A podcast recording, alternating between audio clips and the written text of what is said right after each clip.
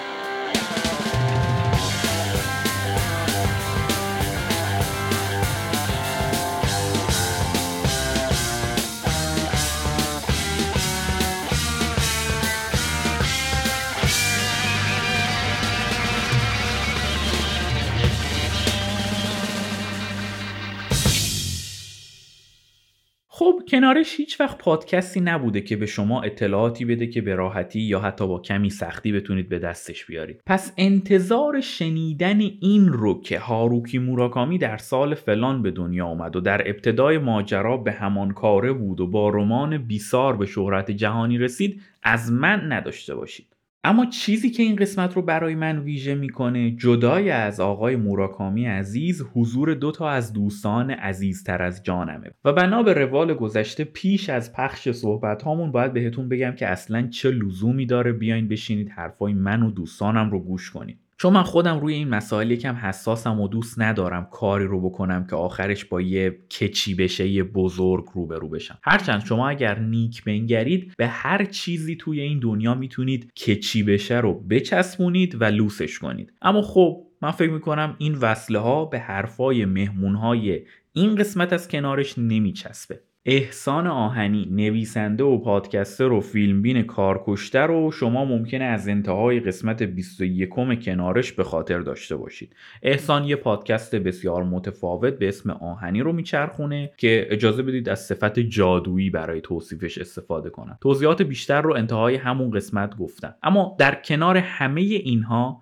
این پسر یه موراکامی باز فوق حرفه‌ای هم هست. مهمون دوممون هم سپهر امیدواره که دیگه شنونده های کنارشی راستین به خوبی باهاش آشنا هستن. برای تازه واردها هم باید بگم سپهر در کنار حرفه اصلیش که طراحی و تولید محتوای گرافیکیه هم در پادکست من و هم در پادکست احسان دستی بر آتش داره و توی پروسه تهیه و توضیح استعداد خارق العاده ای از خودش نشون داده. اگه شما در قسمت بررسی فیلم و کتاب تو این فکرم که تمومش کنم با سپر حال کردید که این قسمت هم حال خواهید کرد. اگرم تازه به جمع ما پیوستید که خب قرار خیلی بهتون خوش بگذره. یه حالتی هم هست که ممکنه با سپر اصلا حال نکرده باشید که برای پررنگ کردن قسمت های مثبت سپر دارم اون حالت رو نادیده می‌گیرم. اینم جالبه بهتون بگم که من تا حالا احسان رو از نزدیک ندیدم ولی بسیار بسیار زیاد شنیدمش و به همین مناسبت احساس نزدیکی زیادی باهاش می‌کنم. ما توی این قسمت درباره خیلی از آثار موراکامی حرف می‌زنیم اما محوریت اصلی بحثمون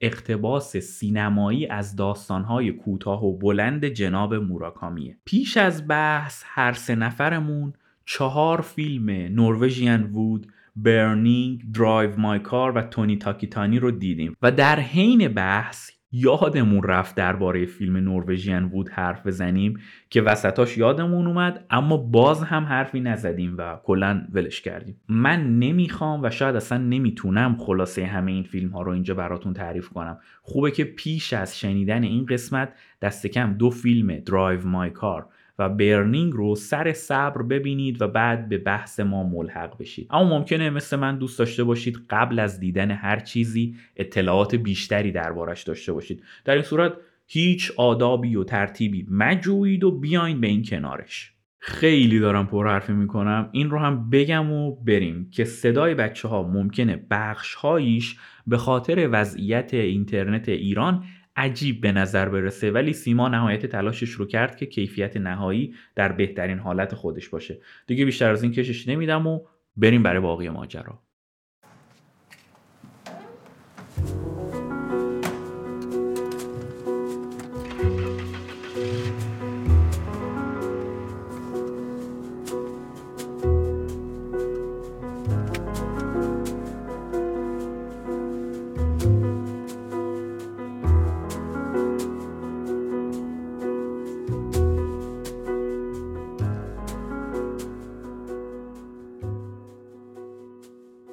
سلام بچه ها چطورید؟ امیدوارم که دماغتون چاق باشه من ببین واقعا این چند روز خیلی گرم شده اینجا و پنجره رو مجبورم که باز بذارم خلاصه اگه صدایی اومد به خاطر پنجره باز و ایناست خوبید؟ شما زنده اید؟ چه می‌کنید؟ سلام شما دارید به پادکست آهنی گوش نمی‌دید و این کنارشه و ما احسان رو داریم و این یه دور همی دوستانه است و سپر هم هست اینجا سلام به همه. منو دیگه می‌شناسید. من متاسفانه یا خوشبختانه با هر دوی این عزیزان به صورت مجزا و مشترک در پادکست هاشون دارم فعالیت می‌کنم و بسیار کار سخت و پیچیده ایست ببین احساس می‌کنم که دیگه باید خودت هم کم کم یه پادکست بزنی و واقعا وقتشه و بعد منو احسان بیاین تو پادکست تو کار کنی. کاوراشو میدم شما بزنید آره آره. برعکس. منم با پینت کاور درست می‌کنم. تو اصلا هیچ چیزی نمی‌تونی درست کنی در اون حالت. فکر می‌کنم. باز بله. احسان یک چیزی بلده با احسان می‌تونه. نه احسان در میاره. آره. آره آره. ببین من یه سری چیز دارم یه سوالاتی دارم خب. و می‌خوام اینا رو بپرسم ازتون که هم قبل از اینکه دعوا رو شروع کنیم هم گرم بشیم بعد دیگه فرمون رو بدن دست خودتون و من بشینم پای منبر فیز ببرم. چیزی که اول می‌خوام بپرسم از حالا از احسان بپرسم. ما اون سر پادکست خودش و خصوصا شکستن نقاب نمایش نو می‌دونیم که خیلی فاز ژاپن رو داره و بلاست در این زمینه. ولی این فازه از کجا شروع شد؟ و آیا مثلا موراکامی نقشی تو این فازه داشته؟ چون مثلا برای خود من موراکامی اون شروع کننده بوده. نمی‌دونم گفتم یا نه ولی کتاب از دو که حرف می‌زنم اولین کتابی بود که شروع کردم خوندن و بعد دیگه افتادم رو دور موراکامی و بعد ژاپن و الی آخر. حالا می‌خوام ببینم که این ماجرا برای تو چطور بوده؟ ببین نه از موراکامی این قضیه شروع نشده. اتفاقا من خیلی مثلا 15 سال نیست که موراکامی رو می‌شناسم.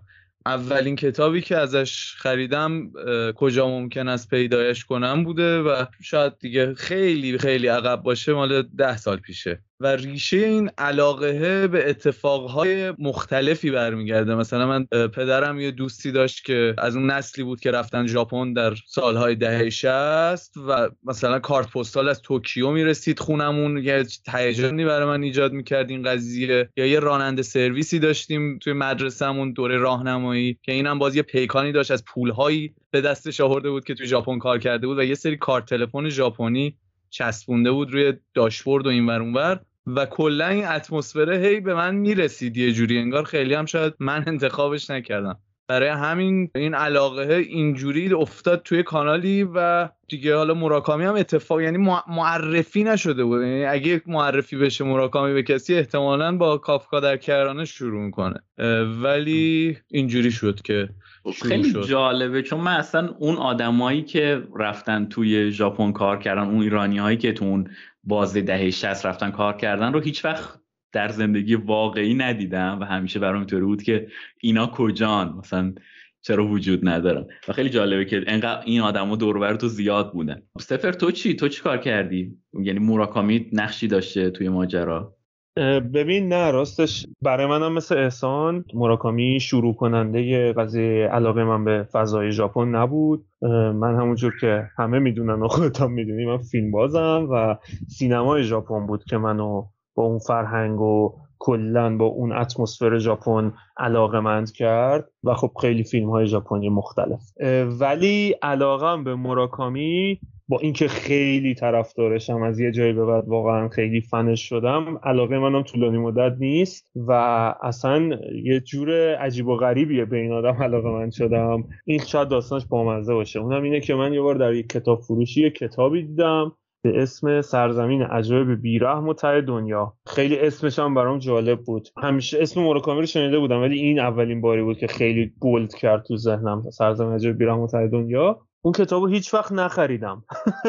ولی اسمش خیلی برام جالب بود. اینجوری بودم که حالا یه روزی این کتاب رو می‌خرم. فعلا برم یه دونه کتاب کوچولو از موراکامی بخونم. اگه خوشم اومد بعدا میام سراغ دنیای دیگهش. بعد یه داستان کوتاه عجیب غریبی ازش گرفتم که خیلی گنگ بود برام. بعد یه داستان کوتاه دیگه. همینجوری هی آروم آروم وارد مراکامی شدم کتابش رو گرفتم. فنش شدم ولی هنوز سرزمین عجایب بیراه دنیا رو نگرفتم. خیلی عجیبه. برام خیلی جالبه که مثلا این پیونده برای شما باقی مونده چون که من حالا مثلا با موراکامی شروع کردم. کلی هم موراکامی خوندم ولی همون احسان که میگه کافکا در کرانه اصلا اتفاقا به اون نرسیدم و یه جای برام تموم شد و دیگه ولش کردم تا اینکه سر همین قسمت و این ماجراهای این فصل کنارش دوباره رفتیم. مثلا یه سری فیلم و کتاب راجع به موراکامی خوندم و دیدم و الانم که اینجاییم و احساس کردم که مثلا موراکامی زده شدم یه جورایی. یعنی خیلی اشباع شدم ازش. ببین منم یه ذره به اومدم وسط حرفت ببخشید. یه ذره این برای من پیش اومده. یعنی منم یکم قطع شدم از موراکامی. ولی به واسطه این چند سال که فیلم هایی که از روی داستان کوتاه مراکامی ساخته می‌شد چون فیلم ها رو حتما می‌بینم و دوستشون هم دارم تا الان هرچی هم ساختن اینقدر علاقه من شدم بهش. دوباره یه سرکی می‌کشم بهش. ولی آره خیلی کمتر از قبل شده. منم یه قطعی برام پیش اومده. اون اوجه برای من کتاب چیز بود؟ سکروتازاکی بیرنگ بود. اونو خوندم و خیلی چسبید بهم و بعد دیگه شل شد دیگه. از سراشیبی اومد پایین.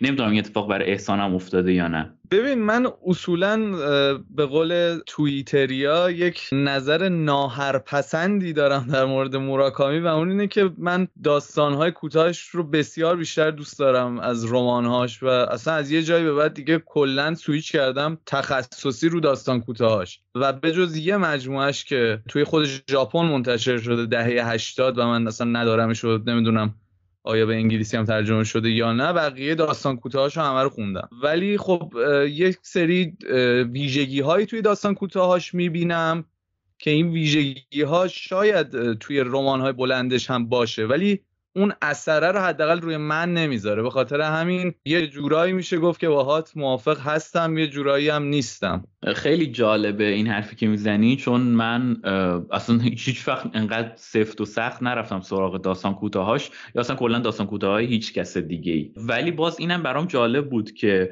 حالا مثلا همین فیلم Drive My Car یا اون یکی فیلمی که دیدیم ازش نمی‌دونم Burning هم همینطوری یا نه. همه اینا از رو داستان کوتاه ساخته شدن و فیلم های مفصلی هم هستن. پدرت در میاد تا ببینیش. فیلم جوندار. جوندار آره. جوندار و طولانی. پس احسان پیوند تو هیچ وقت قطع نشده با موراکامی دیگه. همواره در مسیرش بودی. آره آره من همیشه یه یکی از کتاباش بالا سرم هست حالا. یه چنگی میندازم روی یکی از داستاناش آخر شبا. یعنی می‌تونیم این ادعا رو بکنیم که موراکامی نویسنده محبوبته در ژاپن؟ در ژاپن که 100 درصد در دنیای رقیب آمریکایی داره به اسم پولاستر که حالا قابل بحثه. خیلی خوب خیلی بازم خوب جزو ستای برتر هست حداقل. آره آره بی تردید جزو ستای اول okay. نمی‌دونم. من یه چیزی رو بگم. بین این ستا فیلم یعنی ما اول Drive My Car رو دیدیم. بعد Burning رو فکر کنم شما زودتر دیده بودید من تازه دیدم. می‌خواستم بگم که آره. ترتیب خودت رو خراب نکن به ترتیب آره. جمع. ترتیب سالیش چیه؟ تو می‌دونی سپه فکر کنم ترتیب سالیش تونی تاکیتانی که خب قدیمی تر از همه است. آره. بعد Burning بعد Drive My Car آره آره آره. خب من دقیقا برعکس دیدم. من خیلی شخصا Drive My Car رو دوست داشتم. یعنی به نظرم بین این سه تا خیلی باحالتر بود و خیلی درگیر کننده تر بود. بیایم از صفت های دقیق تری نسبت به باحال استفاده کنیم. و حتی مثلا قبل از این صحبتمونم دوباره رفتم سریع نگاهی کردم و دیدم که نه مثل اینکه بله. برنینگ به نظرم خیلی فیلم جالبی بود یعنی واقعا جالب بود. ولی درگیر اونجوری نشدم که بگم وای من مثلا بازم می‌خوام اینو ببینم. ولی فکر می‌کنم که درایو مای کار این کار رو کرد برام. تونی تاکی تانی هم قشن خط به خط رمان رمان که در واقع داستان کوتاش بود. چیز اضافه زیادی نداشت به نظر من. شما کدوم یکی از این ستا رو بیشتر پسندیدید و حالا هر چیزی؟ ببین من می‌خوام از عبارت کزم قیز اینجا استفاده کنم. برای برخوردی که با فیلم برنینگ داشتی که من خب.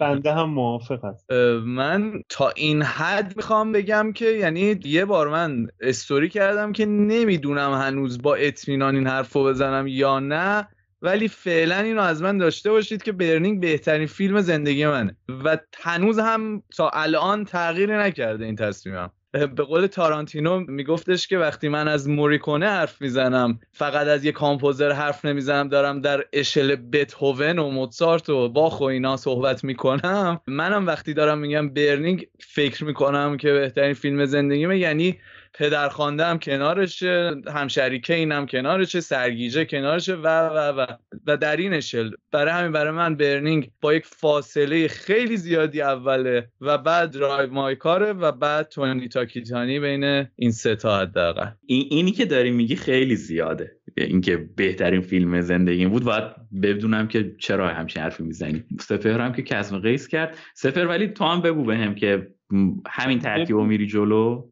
ببین من یه ذره خب نه من کزم قیزم از این دست کزم قیزی بود که خب Burning خیلی فیلم مهمتریه و اینجوری انقدر اینجوری نگاهش نکن. خب ولی من خودم به شخصه نمی‌تونم خیلی رتبه بندی کنم. البته خب مسلما مثلا تونی تاکیتانی خب پایین تر از Burning و Drive My Car هست که اصلا شک توش نیست. کارگردانش اصلا متد کاری که کرده واقعا یه فیلم یه, جنس دیگه ای از فیلم ساخته که حالا سر اونم بحث داریم هم, ولی خب بین Burning و Drive My Car خیلی نمی‌تونم رتبه بندی کنم. جفتشون برای من جز خیلی خوب هان و مسئله من جز جفتش برای من اینه که چقدر گسترش ایده های موراکامی در داستان کوتاه در فیلم چقدر خوب اتفاق افتاده. حالا Burning با ساخت یه نوع اتمسفر این کار رو می‌کنه. توی Drive My Car ما با یک جور دیگه ای با این روبرو میشیم.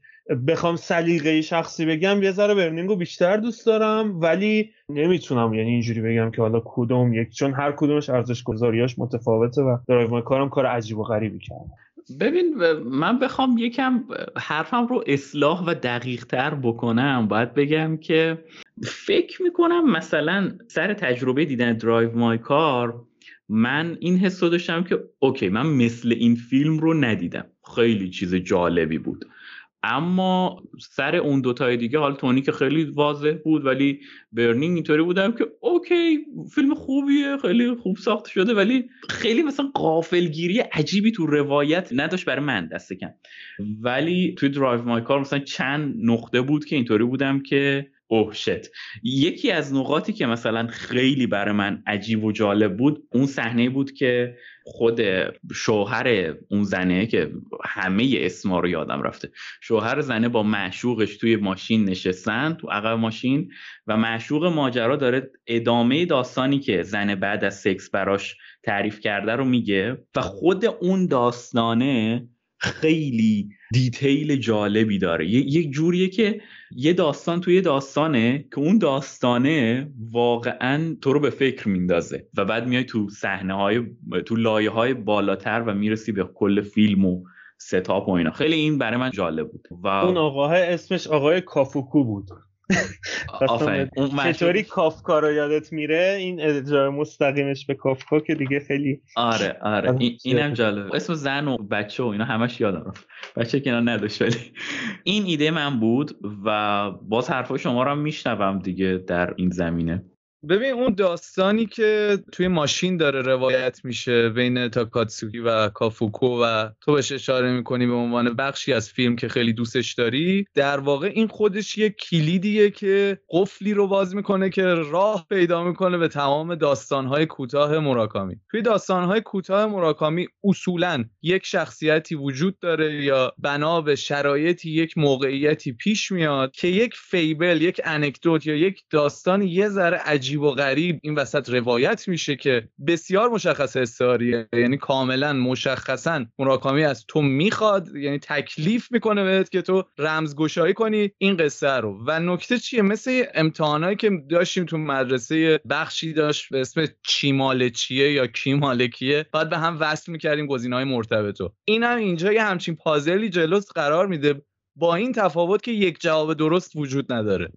تو می‌تونی هر کدوم از شخصیت ها رو جای اون شخصیت های دیگه بنشونی و جواب درستی بگیری. مثلا توی همین قصه اون دوربینه که وصل میشه دم خونه اون دختره می‌تونه یک اشاره باشه به اون اتفاقی که کافوکو برمیگرده تو خونه و مشاهده می‌کنه و مشوق و همسرش رو با هم و اون در واقع اعترافی که می‌کنه توی قصه که من کشتم من تو رو کشتم ببخشید رو به دوربین داد می‌زنه این اما حرفیه که شاید اون زنه می‌خواست در انتهای اون روز با کافوکو بزنه و هیچ وقت به خاطر مرگش فرصتش نشد. برای همین اینجور رفت دادن ها اصلا دی ان ای داستان های کوتاه موراکامی برای همین فکر کنم از اینجا می‌تونیم وارد فیلم هم بشیم. هم نه تنها دی ان ای داستان های کوتاه موراکامی تو خودشه.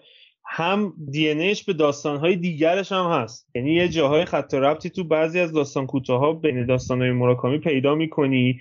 یا مثل همین فیلم Drive My Car که من خودم هم به تازگی فهمیدم که یه تیکه ای از کتاب مال یک داستان کوتاه دیگه ای از اون کتاب مرد, مرد بدون زن مردان بدون زن و زنان بدون مردان. من اشتباه میگم.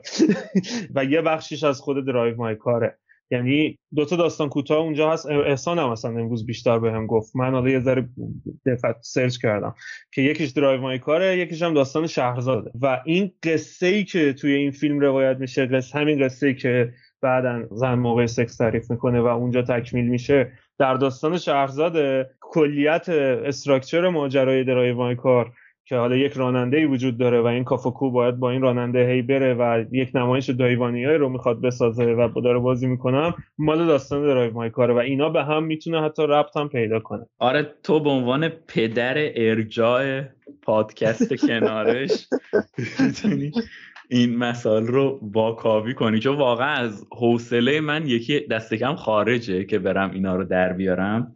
من خیلی جداگانه به ماجرا نگاه می‌کنم. می‌بینم که اوکی یه فیلمی یه روایتی ما اینجا داریم و این روایت اینجوریه دیگه. خیلی جالبه. ولی خب طبیعتا این به چیزهای دیگه ای وصل نمادگرایی هایی داره. مثلا موراکامی همونطور که میگید دی ایش با این داستان پیوند خورده. خیلی جالبه برای من که اینقدر شما با دیتیل و دقیق میرید سراغ اینا باعث میشه که یه افقهایی بر من معلوم بشه که پیش از این اصلا نمیدیدمش دیگه.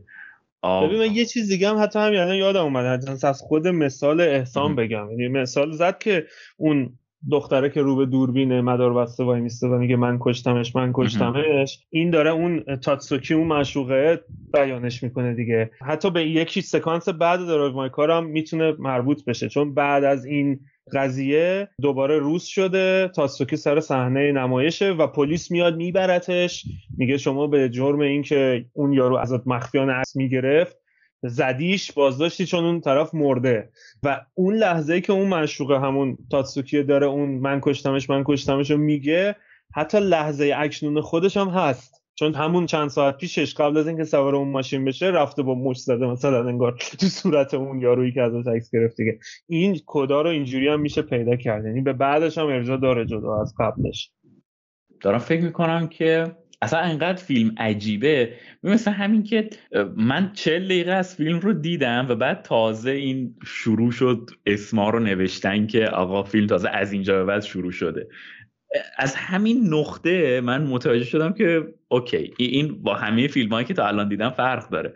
چون که انگار که مثلا همه این چیزا یه بکستوری بوده که خوب بوده می‌دونستی و حالا ما بهت گفتیم و می‌تونستیم هم نگیم. و بعد حالا این ماجرای سمبولیسمی که توش پیش میاد باعث میشه که آدم هی مثلا فکر کنه که خب یه چیزهایی هم بوده که نگفته و اگه می‌خواسته بگه مثلا پنج ساعت فیلم می‌شده و جا می‌ذاره برات که تو هی بری داخل محیط داستان و هی بچرخی. و بعد همه اینها در حالی داره اتفاق میفته که یه داستان کوتاه. یا حالا مثلا به روایت سپر و احسان دو تا داستان کوتاه.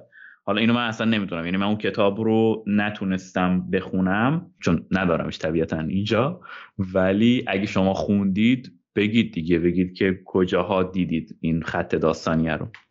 در مورد تیتراژ آغازین فیلم که دقیقه چهل تقریبا شروع میشه یک نکته ای وجود داره. ما در دقیقه 36 اوتو رو از دست میدیم که اون همسر آقای کافوکو باشه. و توی این سه تا فیلمی که حالا ما رتبه بندیش کردیم و شاید سه تا مهمترین فیلم های موراکامی باشن در اساس قصه های موراکامی باشن یعنی چه Drive My Car چه Burning و چه تونی تاکیتانی هر سه اینها حول محور فقدان یک زن داره اتفاق میفته که البته در مورد Drive My Car یه چیز مشخصیه چون اصلا اسم کتاب هست Men Without Women و نکته هم که وجود داره اینه که توی Drive My Car گفتی دو تا قصه من اینو اصلاح کنم سه قصه از Drive My Car خود Drive My Car شهرزاد و قصه دیگه به اسم کینو که توی قصه کینو هم یک آقایی صاحب یک باری هست و اصلا این بار به این دلیل احداث شده که این آقا قبلا یک فروشنده ای بوده فروشنده در به در در واقع.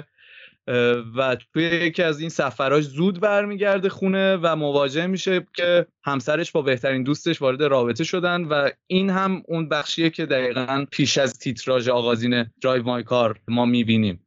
و دقت کنید که دقیقا انگار این تیتراژه به ما میگه که خب حالا تو این فقدان این خانم رو دیدی و فهمیدی که backstory چه خبره حالا بیا تازه وارد استوری شو که قراره کجا رشد کنه. باز Burning بر اساس سه تا قصه است. ولی تفاوت جالبی که با Drive My Car داره اینه که سه تا قصه یکیش مال موراکامیه.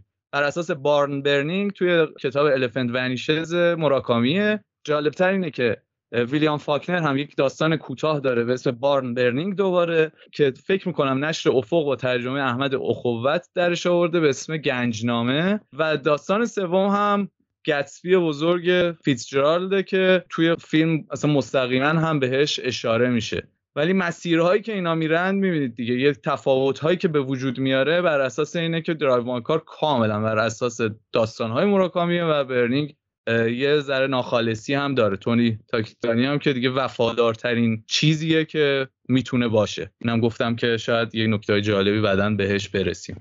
سوالی که هست اینه که چطوری اون ت... گنجنامه ترجمه شده؟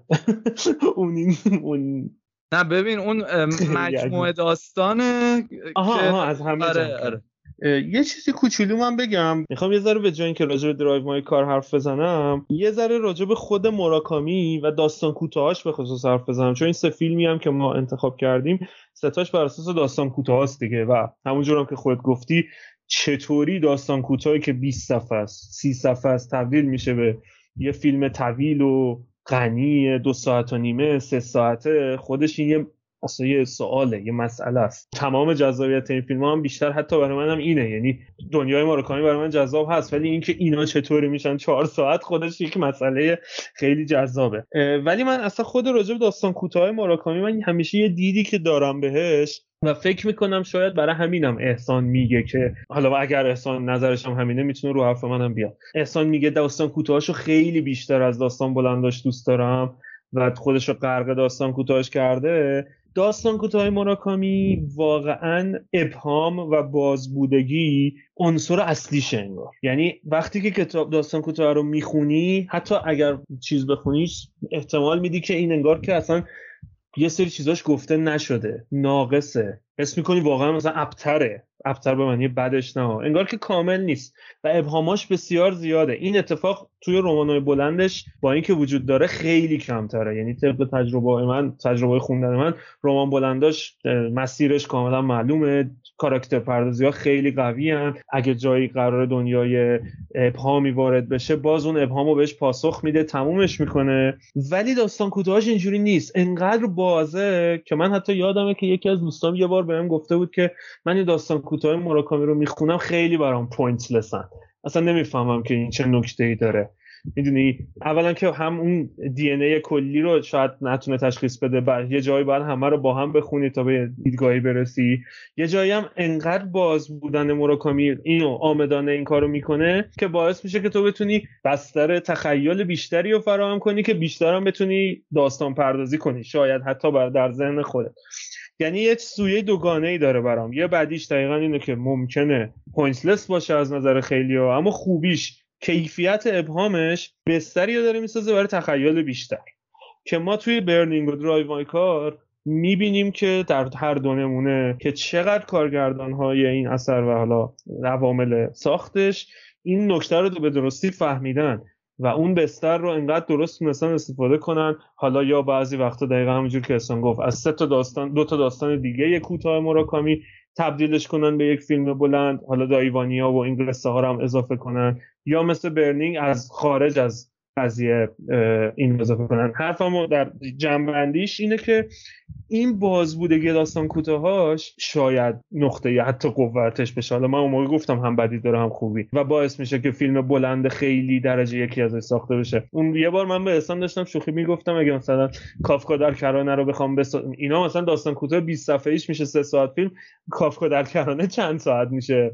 20 ساعت احتمالاً با فیلم بشه ولی بعدا خودم فکر کردم احساس کردم شاید اتفاقا از فیلم های از کتاب های بلند مراکامی مثل کافکا در کرانه یک کیو هشت نمی‌دونم اینا اگر فیلم ساخته بشه شاید اتفاقا فیلم های خوبی نشن. چون خیلی چیزا رو بسته مراکامی و خیلی چیزا رو با ادبیاتش بسته. ولی تو داستان کوتاهش انقدر همه چیز باز هست که تو می‌تونی هی روش چیز اضافه کنی یه چیزایی رو جابجا کنی و قدرتمندترش کنی حتی. اینو خواستم بگم به عنوان استراکچر حالا باز برمیگردم توی قضیه. ببین خیلی نکته جالبی بود. چون من می‌خواستم اینو بپرسم که اینا احتمالا سه تا فیلم سه تا کارگردان متفاوت دارن دیگه. که خود موراکامی جدای از اینکه داستان رو نوشته چقدر توی تهیه و باز تولید سینمایی اینها نقش داشته؟ که این ماجرا اون خلاها اون بازبودگی که گفتی خیلی بال اون بازبودگی که کار گذاشته رو آیا موراکامی بعد موقع تولید فیلم اومده یه خطی داده به کارگردان یا اینکه کارگردان ها مثلا سلیقه شخصی خودشون رو اضافه کردن توی ماجرا؟ اینو من هیچ ایده ای ندارم و فقط سوال دارم مطرح می‌کنم. نمی‌دونم شما چیزی می‌دونید احسان می‌دونید در این زمینه. من در مورد Drive My Car این رو می‌دونم. در مورد اون دوتا فیلم دیگه نمی‌دونم. در مورد Drive My Car اتفاقی که میفته اینه که ریوسوکه هاماگوچی که کارگردان فیلمه و همراه تهیه کننده یک نامه می نویسن برای موراکامی و میگن که ما این سه تا داستان کوتاهت رو می‌خوایم فیلم بکنیم. این ایده هامونه. مثلا یک چیز 20 صفحه‌ای براش فرستادن. یه درفت اولیه شاید حتی. و حدودا 6 ماه مراکامی بهشون جواب نمیده. و اینا کم کم اصلا ناامید میشن و میگن که ولش کن دیگه نشد و نمی‌سازیم دیگه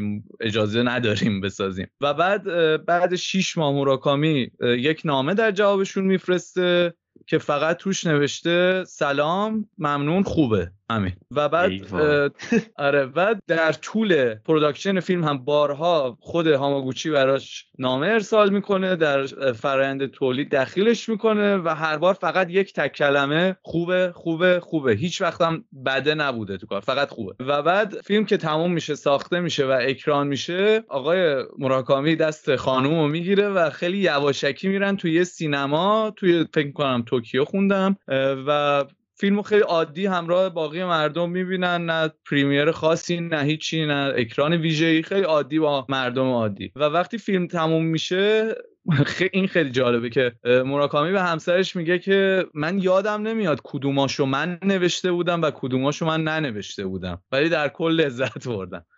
و نکته که خیلی نگرانی برای هاماگوچی ایجاد کرده بوده در طول ساخت این فیلم این بوده که آیا این پررنگ کردن بسیار افراطی دایوانیا موراکامی رو آزرده می‌کنه یا نه که خب این مشکل هم به وجود نمیاد؟ ولی خب خیلی وزنی که به دایوانیا میده هاماگوچی خیلی خیلی بیشتر از وزنیه که توی داستان کوتاه موراکامی داره.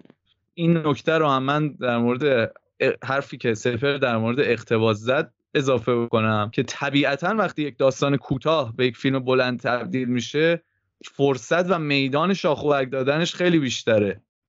چون یک رمان بلند مثل جنگل نروژی که اون هم از غذا فیلمش هست باید کوتاه بشه تا به یک فیلم برسه.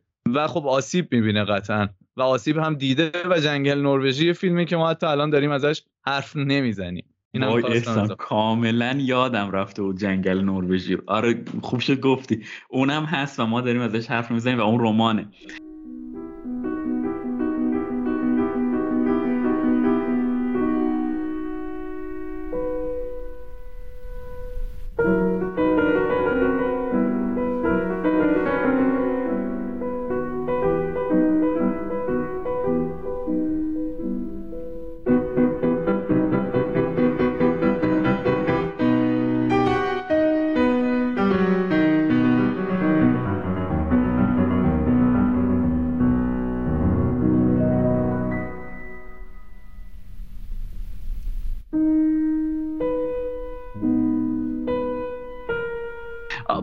چیزی یادم اومد که چرا اصلا موراکامی در نظرم یکم پیوندم باش قطع شد.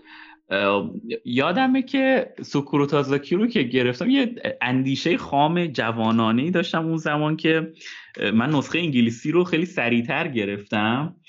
و گفتم که اوکی اینو من ترجمه می‌کنم و من میشم مترجم فارسیش که خب البته که این اتفاق نیفتاد. به فاصله مثلا دو روز بعد از انتشار نسخه انگلیسی ترجمه فارسیش اومد و خب هیچ اتفاقی نیفتاد. اما توی نسخه انگلیسی سوکروتازاکی من این حقیقت بر من آشکار شد. قبلا می‌دونستم ولی خب مثلا یه جور دیگه ای درکش کردم. که یکی از ویژگی های اصلی کار موراکامی اینه که نودیتی خیلی توش زیاده. اصلا اتمسفر اروتیک هم داره آره دقیقا. چیزی که می‌سازه. فقط هم نودیتی نیست. آره آره. بعد وقتی که مثلا رمان فارسی رو داشتم میخوندم در کنار اون انگلیسیه می‌دیدم که کجاها قیچی شده و یکم اینطوری شدم که اوکی خب پس من کلا فعلا موراکامی رو می‌ذارم کنار چون که یارو امضای کارش این ادبیات اروتیکه و امضای کارش رو دارن قیچی می‌کنن. پس به درد نمی‌خوره خوندن فارسیش دست کم.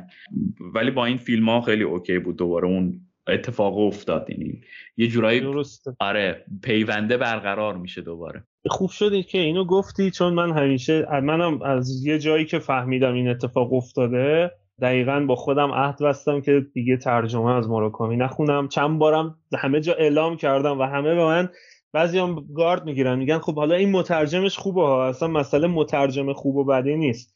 مثلا همون اتمسفریه که خب به خاطر سانسور و به خاطر کلا قضیه مجاز گرفتن ناخداگاه نابود میشه. ناخداگاه گرفته میشه. هر چقدر تو ترجمه خوب کنی کما اینکه حالا ترجمه افتضاح هم که فراوون ازش اصلا چیز یه چیزایی رو تغییر دادن و اصلا یه مثلا همون یکی و هشت هم من خودم ترجمهش رو خوندم خیلی هم دوست داشتم ولی بعد متوجه شدم که یه بخشای زیادی از کتاب اصلا عوض شده و سانسور شده و اونی که من خوندم یکی و واقعی در واقع میشه گفت نبوده. خیلی چیزها تغییر کرده.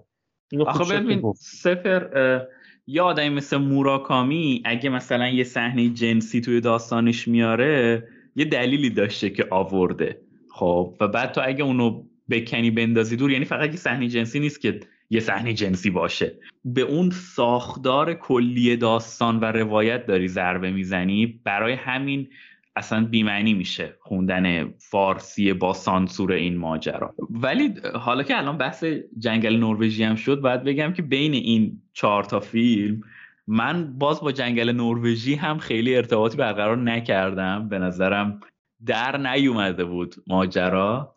یعنی تو این چهارتا اگه بخوام رتبه بندی کنم میاد رتبه سوم قرار می‌گیره دیگه بعد از برنینگ. ولی حالا حرفاتون راجع به برنینگ هم بهم بگید. یعنی خیلی دوست دارم بدونم احسان که می‌گفت این بهترین فیلمیه که من تو زندگیم دیدم این بهترینه از کجا میاد؟ ببین این بهترینه قطعا بخش بسیار زیادیش بیشتر از این که وامدار اقتباس و کیفیت کارگردانی و نشانه گذاری و چه و چه و چه باشه. وامدار اتمسفره که واقعا کاری که سینماتوگرافر این فیلم کرده به نظرم واقعا لایق تمام جایزه های ممکن بود. نمی‌دونم چرا نادیده گرفته شد.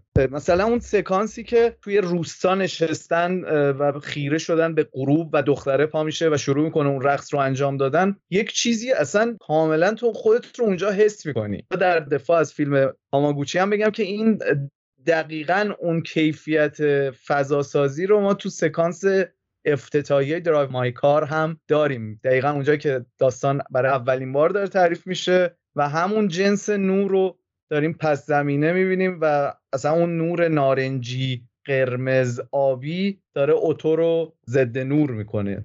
این فضاسازیه این این که اون حسی که از اتمسفر قصه من گرفته بودم و این کارگردان لی چانگ که کره تازه. یعنی تجربه زیستش هم نیست یک داستان ژاپنی و میاد کره می‌کنه و باز با این حال یعنی با دو سه تا فیلتر به من می‌رسه و باز من حس می‌کنم که جز تجربه زیسته منه خیلی برام ارزشمندتر میشه. چیزی که توی سکانس های تئاتر درایو مای کار هم باز تجربه می‌کنم. این داستان ها پس در واقعیت موراکامی برای کره ننوشته بود؟ چون من نخوندم داستان کوتاه رو دیگه. یعنی فضای داستان ژاپنه و کره ای شده ماجرا. درسته؟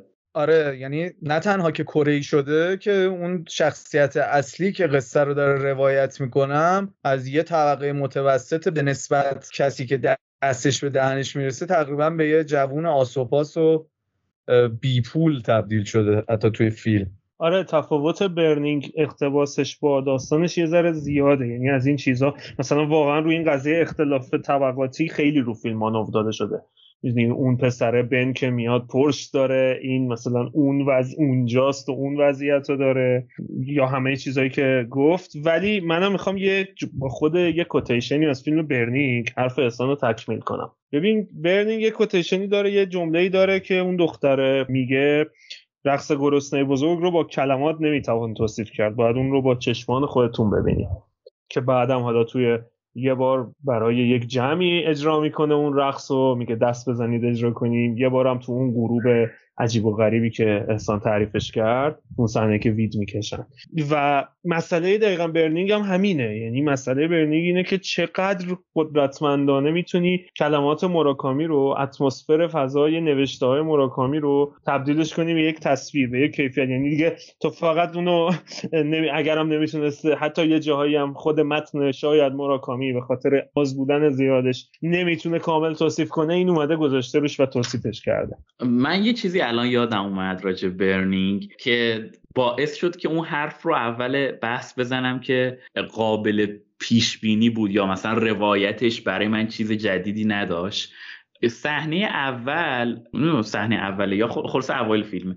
یه کمدی رو باز می‌کنه یه گاف صندوقی رو باز می‌کنه که توش یه سری چاقوه اون شخصیت پسره. و قشنگ من احساس کردم که خب این تفنگ چخوف دیگه خیلی ساده و قراره که از این چاقوهایی که نشون داده شده یه جایی توی ماجرا استفاده بشه. و من تا آخرش منتظر بودم که استفاده بکنه و استفاده کرد نهایتا و تموم شد. و اینطوری بودم که خب هنر کردی. اگه, اگه موراکامی کل هنرش اینه که مثلا یه چیزایی رو بازبودگی اضافه کنه چرا مثلا این انقدر آویسلی داره مثلا گذاشته جلومون که آره دیگه همینه دیگه اینجوری بود یک چیزی هست که الان می‌تونه باعث جدل بشه. جدل باشه جدل باشه اینه که ببین این حرف درسته ولی سکانس منظورت از استفاده از شاغون سکانس پایانه دیگه آره آره, آره. آره.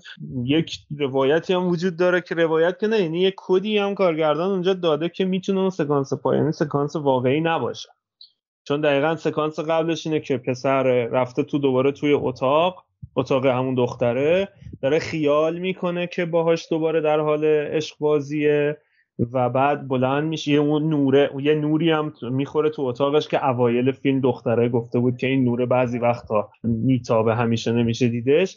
بعد بلند میشه و پسرم که از اول فیلم داشت تاکید میشه روش که این داستان می‌نویسه شروع می‌کنه نوشتن یک چیزی و بعد یهو ما یک سکانسی داریم که این میره و این انتقام رو می‌گیره به این معنا که ممکنه یعنی واقعی هم نباشه. یعنی اتفاقا تفنگ چخوفو گذاشته چاقو رو گذاشته. حالا ممکنه اصلا با هم موافق نباشه. من نمی‌دونم من نظر خودم میگم.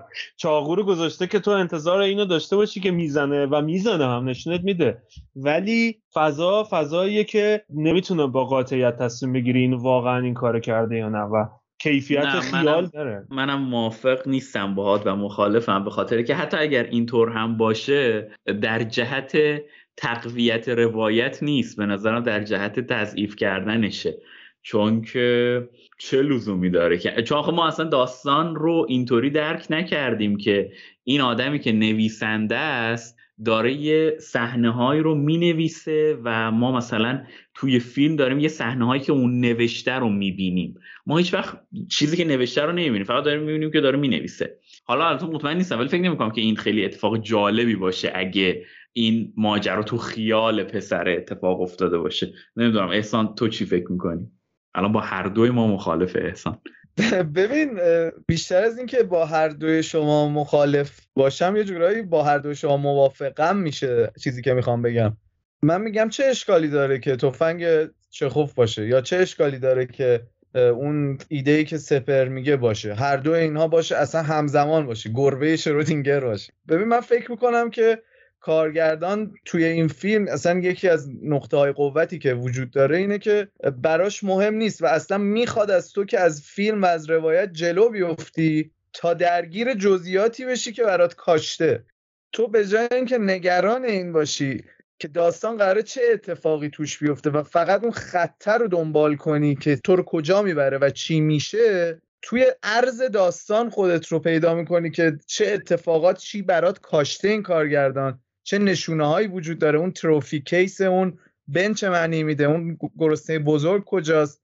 همه اینا رو می‌تونی توش عمیق بشی و این حس بهتری به من میده تا یه فیلمی که دنبالش کنم که منو کجا می‌خواد ببره و آخرش حالا یه تویستی هم رو کنه و من دیگه حتی دوباره نتونم فیلم رو ببینم چون دیگه تویسته کارشو کرده و قطعا دیگه برای من شگفتانگیز نخواهد بود. به خاطر همین من توی این فیلم حداقل تعویل های مختلف رو خیلی استقبال می‌کنم و هم چیزی که تو میگی می‌تونه درست باشه هم چیزی که سپر میگه می‌تونه درست باشه. مهم اینه که در نهایت این آدم چه در خیال خودش و چه در واقعیت داره علیه یک طبقه سرکوبگر شورش می‌کنه. و این شورشه که اینجا اهمیت داره چگونگیش حالا میره در مرحله بعدیش. منم با تو هم نظرم. احسان اونو فقط در جواب این گفتم که چون رامین خیلی گفت مثلا تفنگ چخوفیه گفتم تفنگ چخوفش هم می‌تونه حتی یه ذره بلنگه با این چیز. وگرنه آره منم اینجوری هم که واقعا اون اکت این که حالا خیالی واقعی اینا واقعا به اون معنا اهمیت نداره.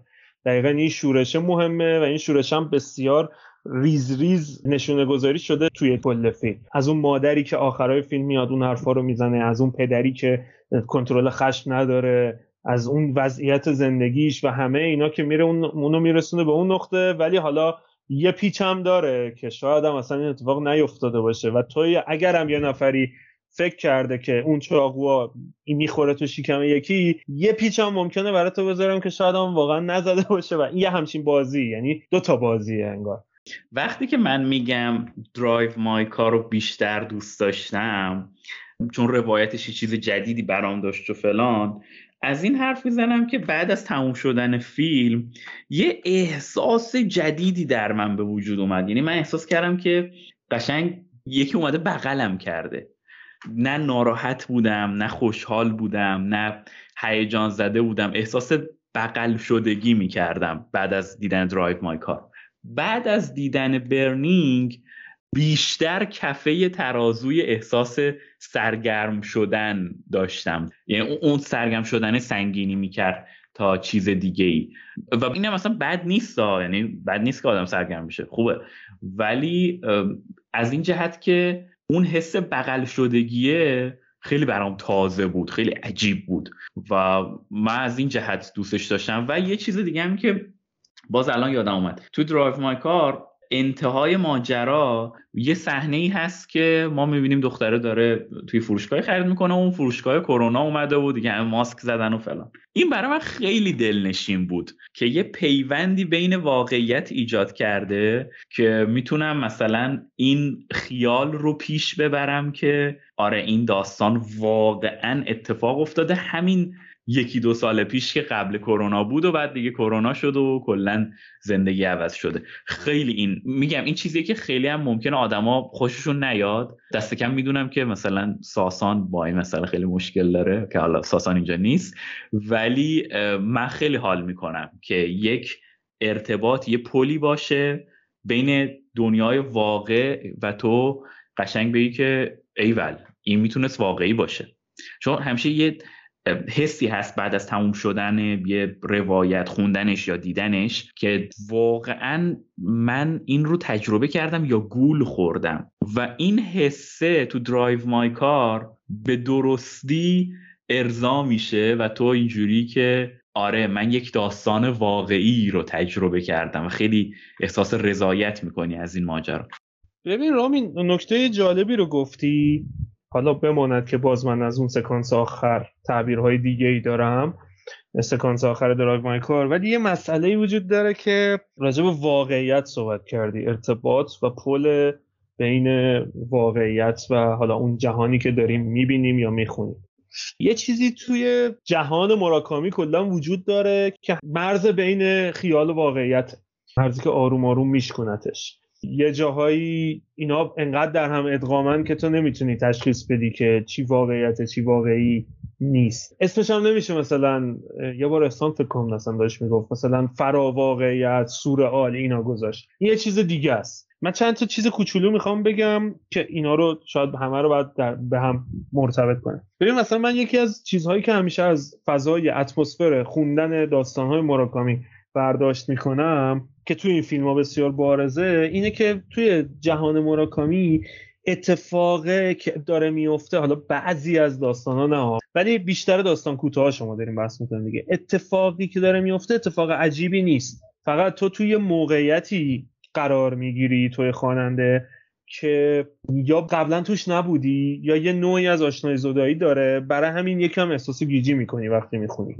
ولی مجموعه این اتفاقات عجیبی که اتفاقات عجیب در واقع نه. مجموعه این موقعیت ها در کنار هم یه تجربه از زندگی رو می‌سازه.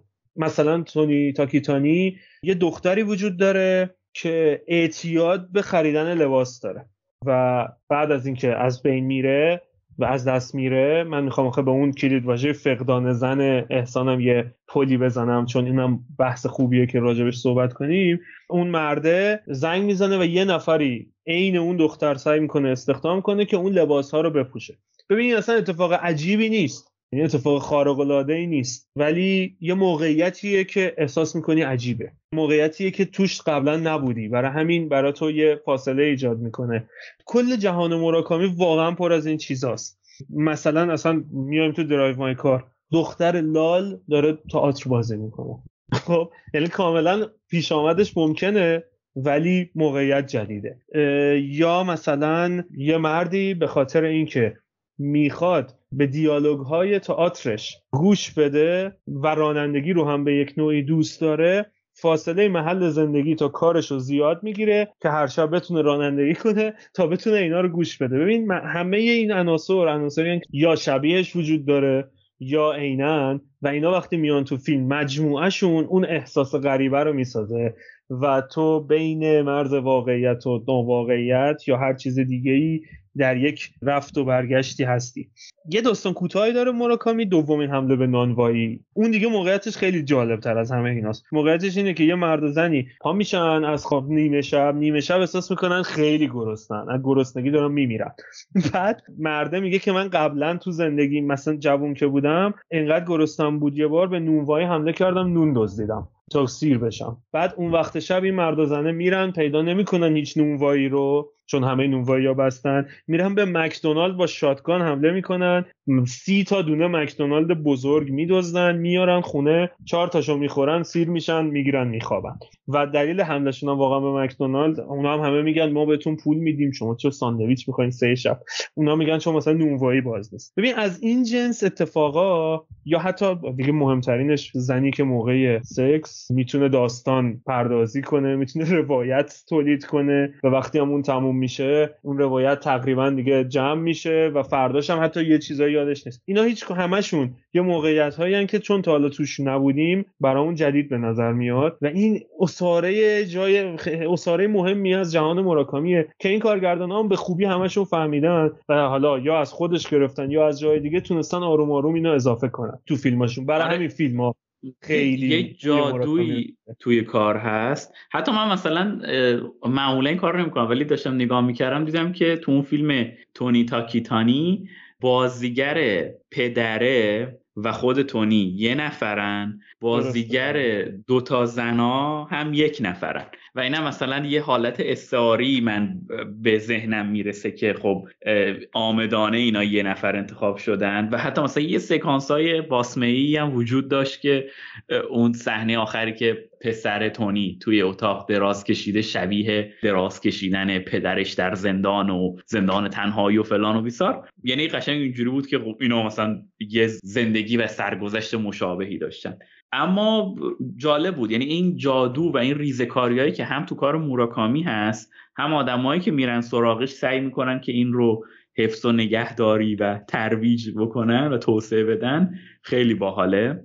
واقعا به نظرم که نقاط قوت مراکامی چون مراکامی همونقدر که طرفدار داره من دیدم که یه سری از همین میگن که آقا این چیه و این چرا این شکلی می‌نویسه و به حال داره دیگه مخالف هم داره و خیلی اصلا حتی نویسنده هم نمیدوننش. نویسنده خوب نمیدوننش. اصلا میگن overrated و از این چیزها. که البته خب به خاطر پاپ شدن زیادش هم هست. ولی یکی نکات جالبش نظر همین ریزه کاریاشه یعنی جوری با موقعیت های و پشت هم جوری میچینه که تو هیچ کدومو از این زاویه تجربه نکردی و در کنار هم همش معنا پیدا می‌کنه. که توی سینما یا به خاطر اینکه تصویری هم میشه خیلی قوی تره. یعنی واقعا من هیچ وقت فکر نمی‌کردم یه دختر لال که آروم آروم تمرین کردنش رو می‌بینیم فلان می‌کنیم می‌تونه اندینگ این فیلم رو انقدر درخشان بکنه. و اونم نمایشنامه دایوانیایی که هزار مدل شاید تا اجرا شده و این اصلا خودش یه اتفاق جدیدی بود در اجرای دایوانی ها می‌دونی؟ یعنی این دوتا خیلی با هم جالب مرتبط شده بودن. چیزی که می‌خوام بگم اینه که مهم این نیست که دختر لاله و داره اون پایان بندی رو انجام میده. یعنی جادوی موراکامی حتی فراتر میره توی محیطی که همه ژاپنی و دارن مثلا به صورت ژاپنی این تئاتر رو اجرا می‌کنن با زیرنویس انگلیسی. حالا یه دختر لالی هست که اصلا اون زبان اشاره هم که بلده زبان اشاره کره و این خیلی یعنی می‌دونی انگار اصلا تاکید بیشتر روی اینه که این آدم بیگانه است به این فضا ولی کماکان تو می‌تونی باهاش کانکت بشی و تو اصلا نه نیازی به زبانش داری نه نیازی به صوتش داری به هیچی نداری و تو حس رو می‌گیری. این اتفاق به نظر من توی برنینگ نیفتاده و ممکنه مخالف باشید با حرف من یا ناراحت بشید از این داستان. ولی من وقتی که داشتم برنینگ رو می‌دیدم حس کردم که دارم مثلا از بازیگرا احساسشون رو دریافت نمی کنم یعنی نمی‌فهمم که لحن این چیز چیه. چون خب طبیعتا من هیچ ایده راجع به کره ای ندارم دیگه. ولی این داستان توی ژاپنیه تو فیلم های ژاپنیه نمیافتاد. یعنی توی Drive My Car من میفهمیدم که الان که این داره این دیالوگ رو میگه ناراحته. یا حالا ضعف بازیگر کره یا من connect نشدم. ولی به هر حال این اتفاق برای من افتاد. نمی‌دونم که شما دقت داشتید به این داستان یا تجربه مشابهی داشتید یا نه. که احتمالا نه. ولی خب. مشکلی که من با Drive My Car دارم نسبت به Burning وگرنه که مشکلی باش به طور کلی ندارم. به نظرم یه فیلم پنج ستاره است. ببین من فکر می‌کنم دقیقا اون ابهام مراکامی رو هاماگوچی یه ذره با نگرانی رفته سمتش یه ذره توضیح های اضافه ای گذاشته که دیگه هر کی هم که کلید دستش نمیاد دست پر از فیلمه بره بیرون. مثلا کافوکو یه جا برمیگرده دقیقا این عصاره فقدان مراکامی رو تو یه جمله بیرون می‌زنه. میگه که اونایی که زنده میمونن مدام به مرده ها فکر می‌کنن. این برای من نیازی نیست این جمله رو تو بگی. وقتی مدام داریم قصه زن کافوکو هم اوتو رو میشنویم یا اینکه دختره میاد راجع به مادرش و اون ساچی و اون دوست خیالی و این داستان ها هی صحبت می‌کنه اینا با هم connect میشن دیگه نیازی نیست تو اینو بذاری برای من که اینو مطمئن شی که فهمیدم یا نه. یا دقیقا قبل از این سکانسی که دختری که به زبان اشاره کره نقش سونیا رو در دایوانیا بازی می‌کنه و تئاتر اونجا تموم میشه. دقیقا صحنه قبلی چه اتفاقی میفته؟ این آقای کافوکو راننده رو بغل می‌گیره و دوباره دیالوگ های چخوف رو داره میگه. میگه باید زندگی رو ادامه بدیم. درست میشه. من مطمئنم. دقیقا دایوانیا با همین جمله ها تموم میشه. و حالا توی اون سکانسی که توی تئاتر اجرا میشه اون که با حرکت اشاره داره انجام میده انگار که این کافوکوه خودش در زندگی واقعیش اعتقادی به این حرفایی که می‌زنه نداره. و حالا نیازه که این دختر بیاد روی صورت کافوکو خم بشه و اینها رو اجرا کنه. باز می‌دونید اینکه این حرکت کافوکو و راننده رو قبل از دایوانیا و سونیا برای من می‌ذاره یه توضیح که اون لذت کشف و یه ذره برای من کم می‌کنه. از این چیزا زیاد نمونه است. مثلا خیلی جالبه. توی داستان موراکامی یک جمله وجود داره. میگه که یکی از اصول زندگی کافوکو این رو توی داستان موراکامی نوشته که دانش رو دانستن رو در هر شرایطی ارجح می‌دونه نسبت به جهالت و ندانستن. و توی داستان موراکامی فقط یه خط اشاره شده که این داشت می‌رفت دایی وانیا تمرین کنه. ولی وقتی دایی وانیا انقدر پررنگ وارد Drive My Car میشه و هاماگوچی این جمله رو از دایوانیا قرار میده برای ما توی اون کاست ها اون تمرین ها که بشنویم که توی دایوانیا هم عین این جمله برای شخصیت دایوانیا چه خوف نوشته این باز برای من یه ذره توضیح اضافی اون لذت کشف رو ازم می‌گیره. این لذت ولی برای من تو برنینگ بیکران وجود داره. هر چقدر کند و کاو کنم باز به یه چیز بیشتری ممکنه برسم. به خاطر همین میگم من بیشتر این جوری دوست دارم. باز اینا رو من حالا مشکل نمی‌دونم. میگم یه ذره از این لذت کم می‌کنه برای من.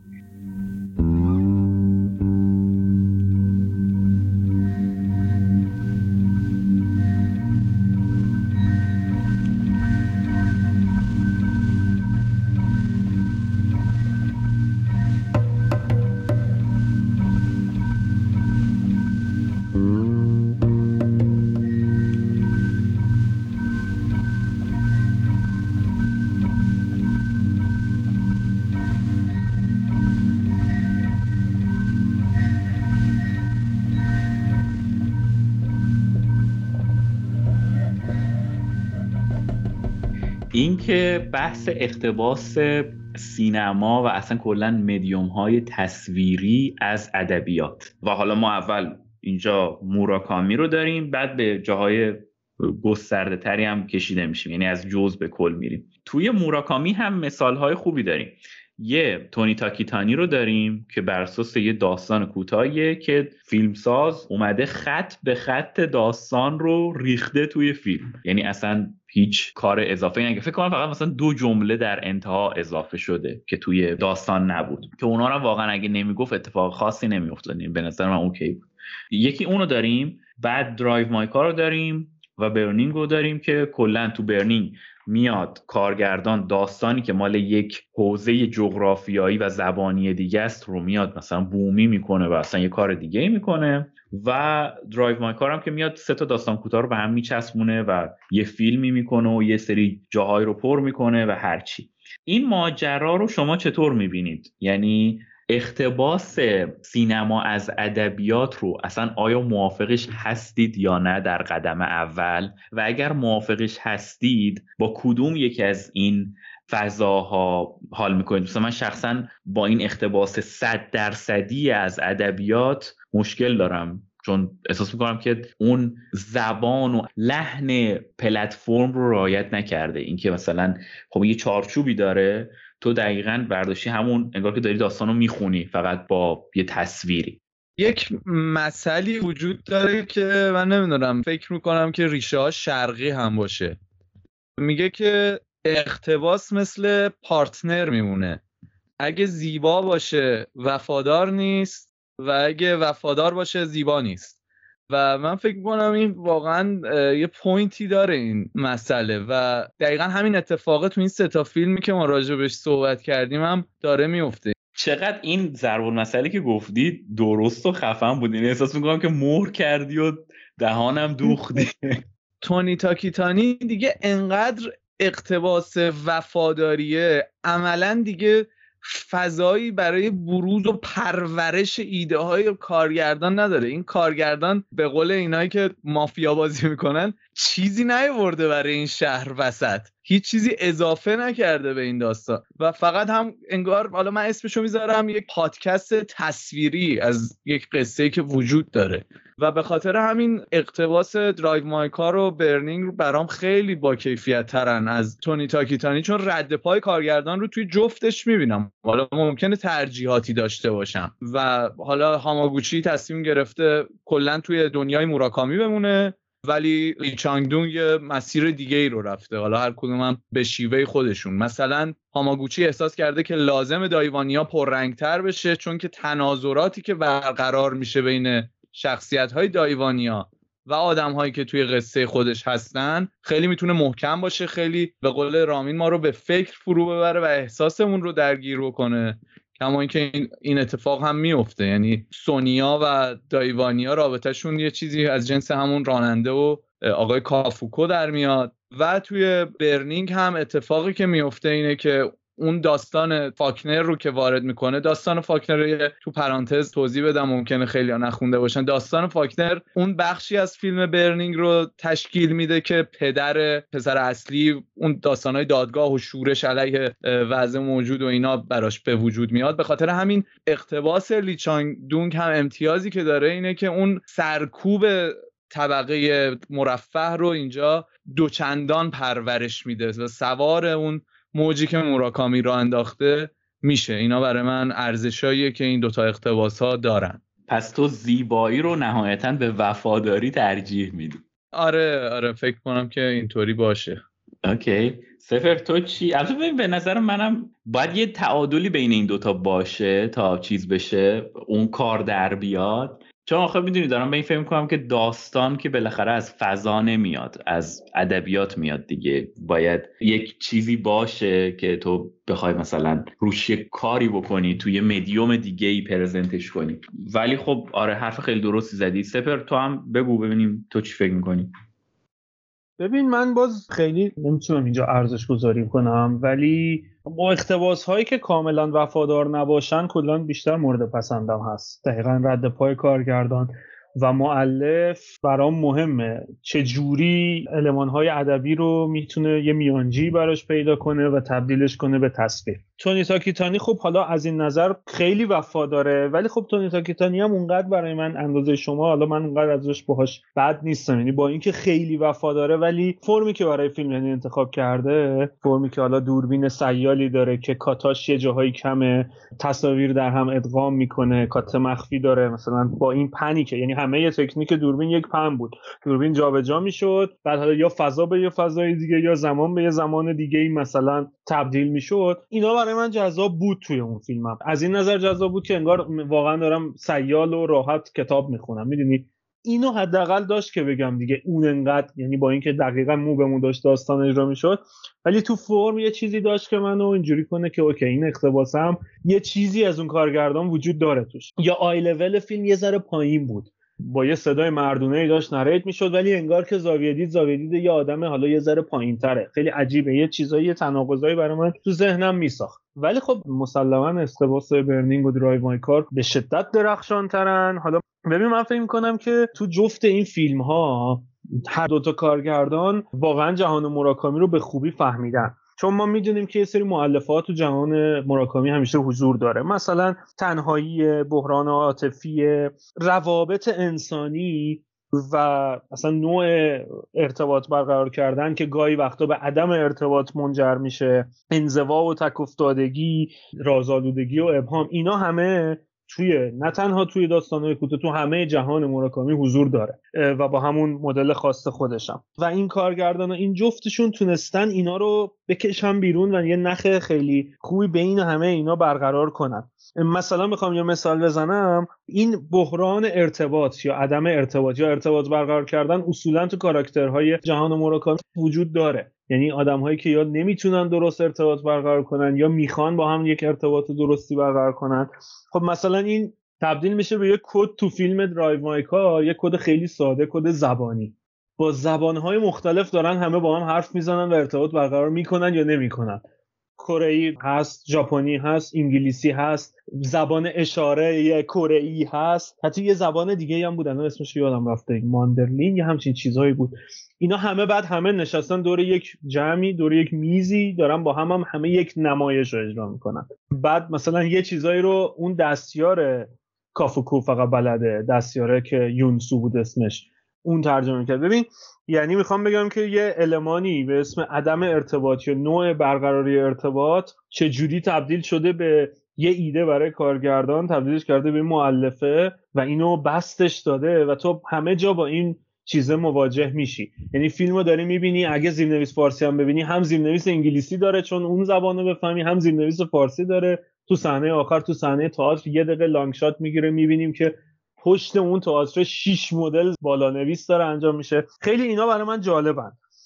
ببین من می‌خوام از دو زاویه این فیلم ها رو نگاه بکنم در زمینه اقتباسشون از داستان.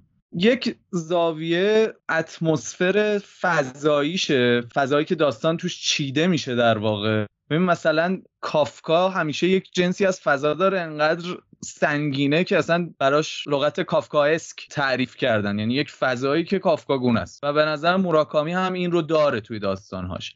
یکی این قضیه یکی جنس تنهایی و فقدان آدم ها حالا این تنهایی توی Burning اون پسره یک مدل تنهاست توی Drive My Car آقای کافوکو یک مدل تنهاست.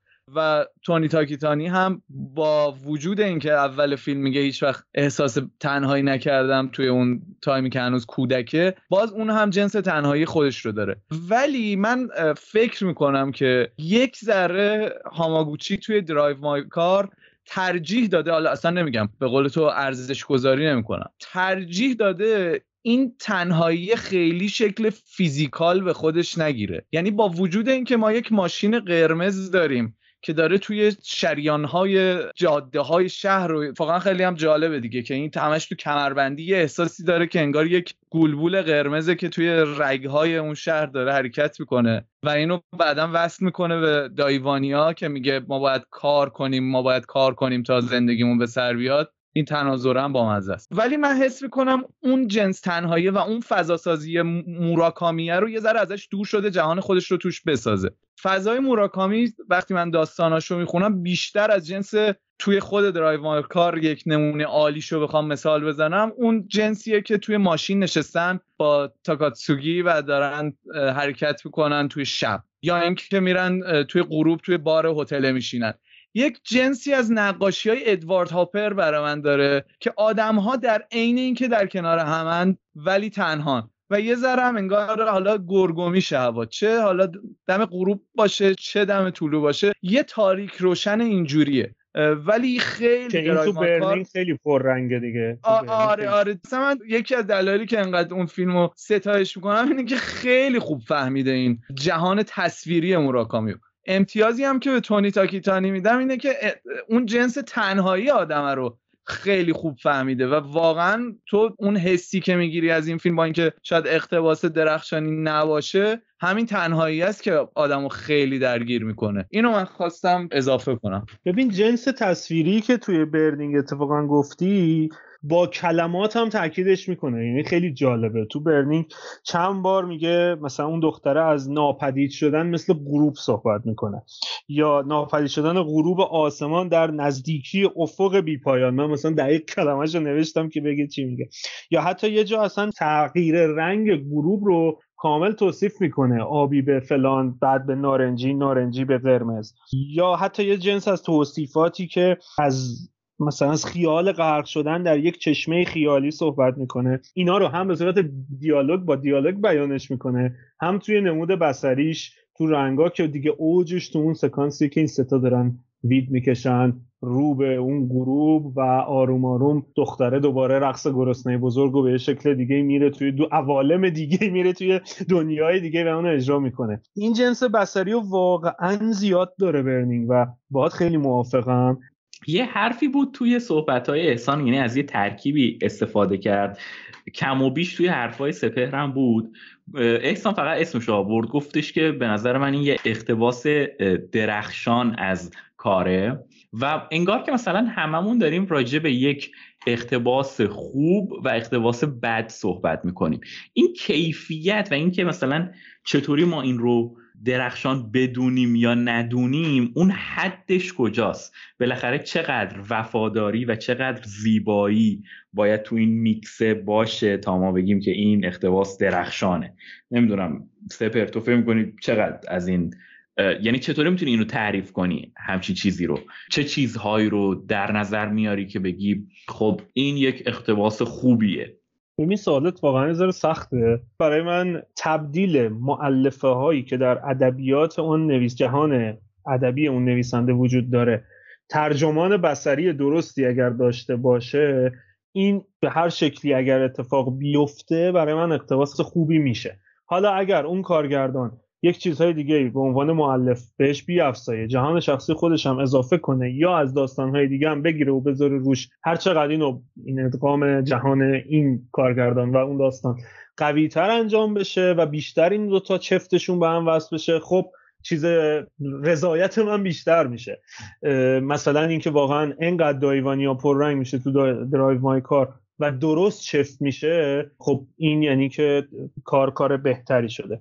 ولی من یه چیزی راجع به بحث قبلیم بگم. توی از نظر تصویرسازی و بسری هم برای من مهمه که این معلفات چجوری با هم تلفیق میشن. مثلا همین مثالی که اسلام می‌زنه اون رنگ دمدمای غروب صبحگاهی انگار رنگ مراکامیه. کاملا درسته چون مراکامی اصولا جهانی که داره بسیار در حال حرکت بین مرز واقعیت و خیال هست. یا اینکه عدم تشخیص قطعی واقعیت رنگ باختن واقعیت توی جهان مراکمی وجود داره و ما توی این فضا می‌تونیم توی فیلم برنینگ اینو به شدت و خیلی قوی ببینیم. مثل یه مثال بزنم. ببین یه جاش هست که یه صحنه مهم برنینگ که چند بارم ازش حرف زدیم همین صحنه وید کشیدن.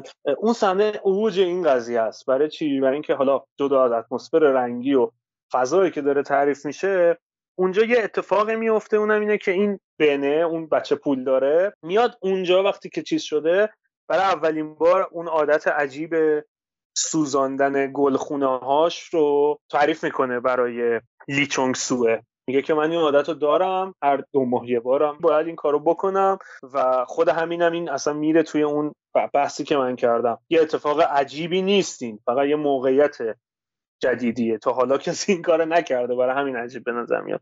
تو همون سکانس لیچونگ سو هم اون کاراکترم داره از مادری که ترکش کرده بود میگه و از اون ایده ای که یه بار رفته لباس های مادر رو سوزونده. یعنی لیچونگ سو داره یه خاطره رو تعریف می‌کنه. میگه من یه بار این کارو کردم.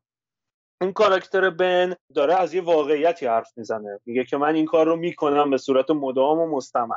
بعد این جمله وقتی این دیالوگاشون تموم میشه اون بن و دخترم میرن ما یه کات عجیب داریم به یه تصویری که سامته یعنی مثلا وایس هم قطع میشه و یه کودکی رو می‌بینیم که داره سوخته شدن یه گلخونه بزرگ رو می‌بینه و اون وسط های اون آتیشه یه سری انگار لباس و همون چیزی که از خاطره یه لیچونگ سو هستم داریم می‌بینیم. یعنی انگار یه سری پارچه داره سوزانده میشه در کنار گلخونه.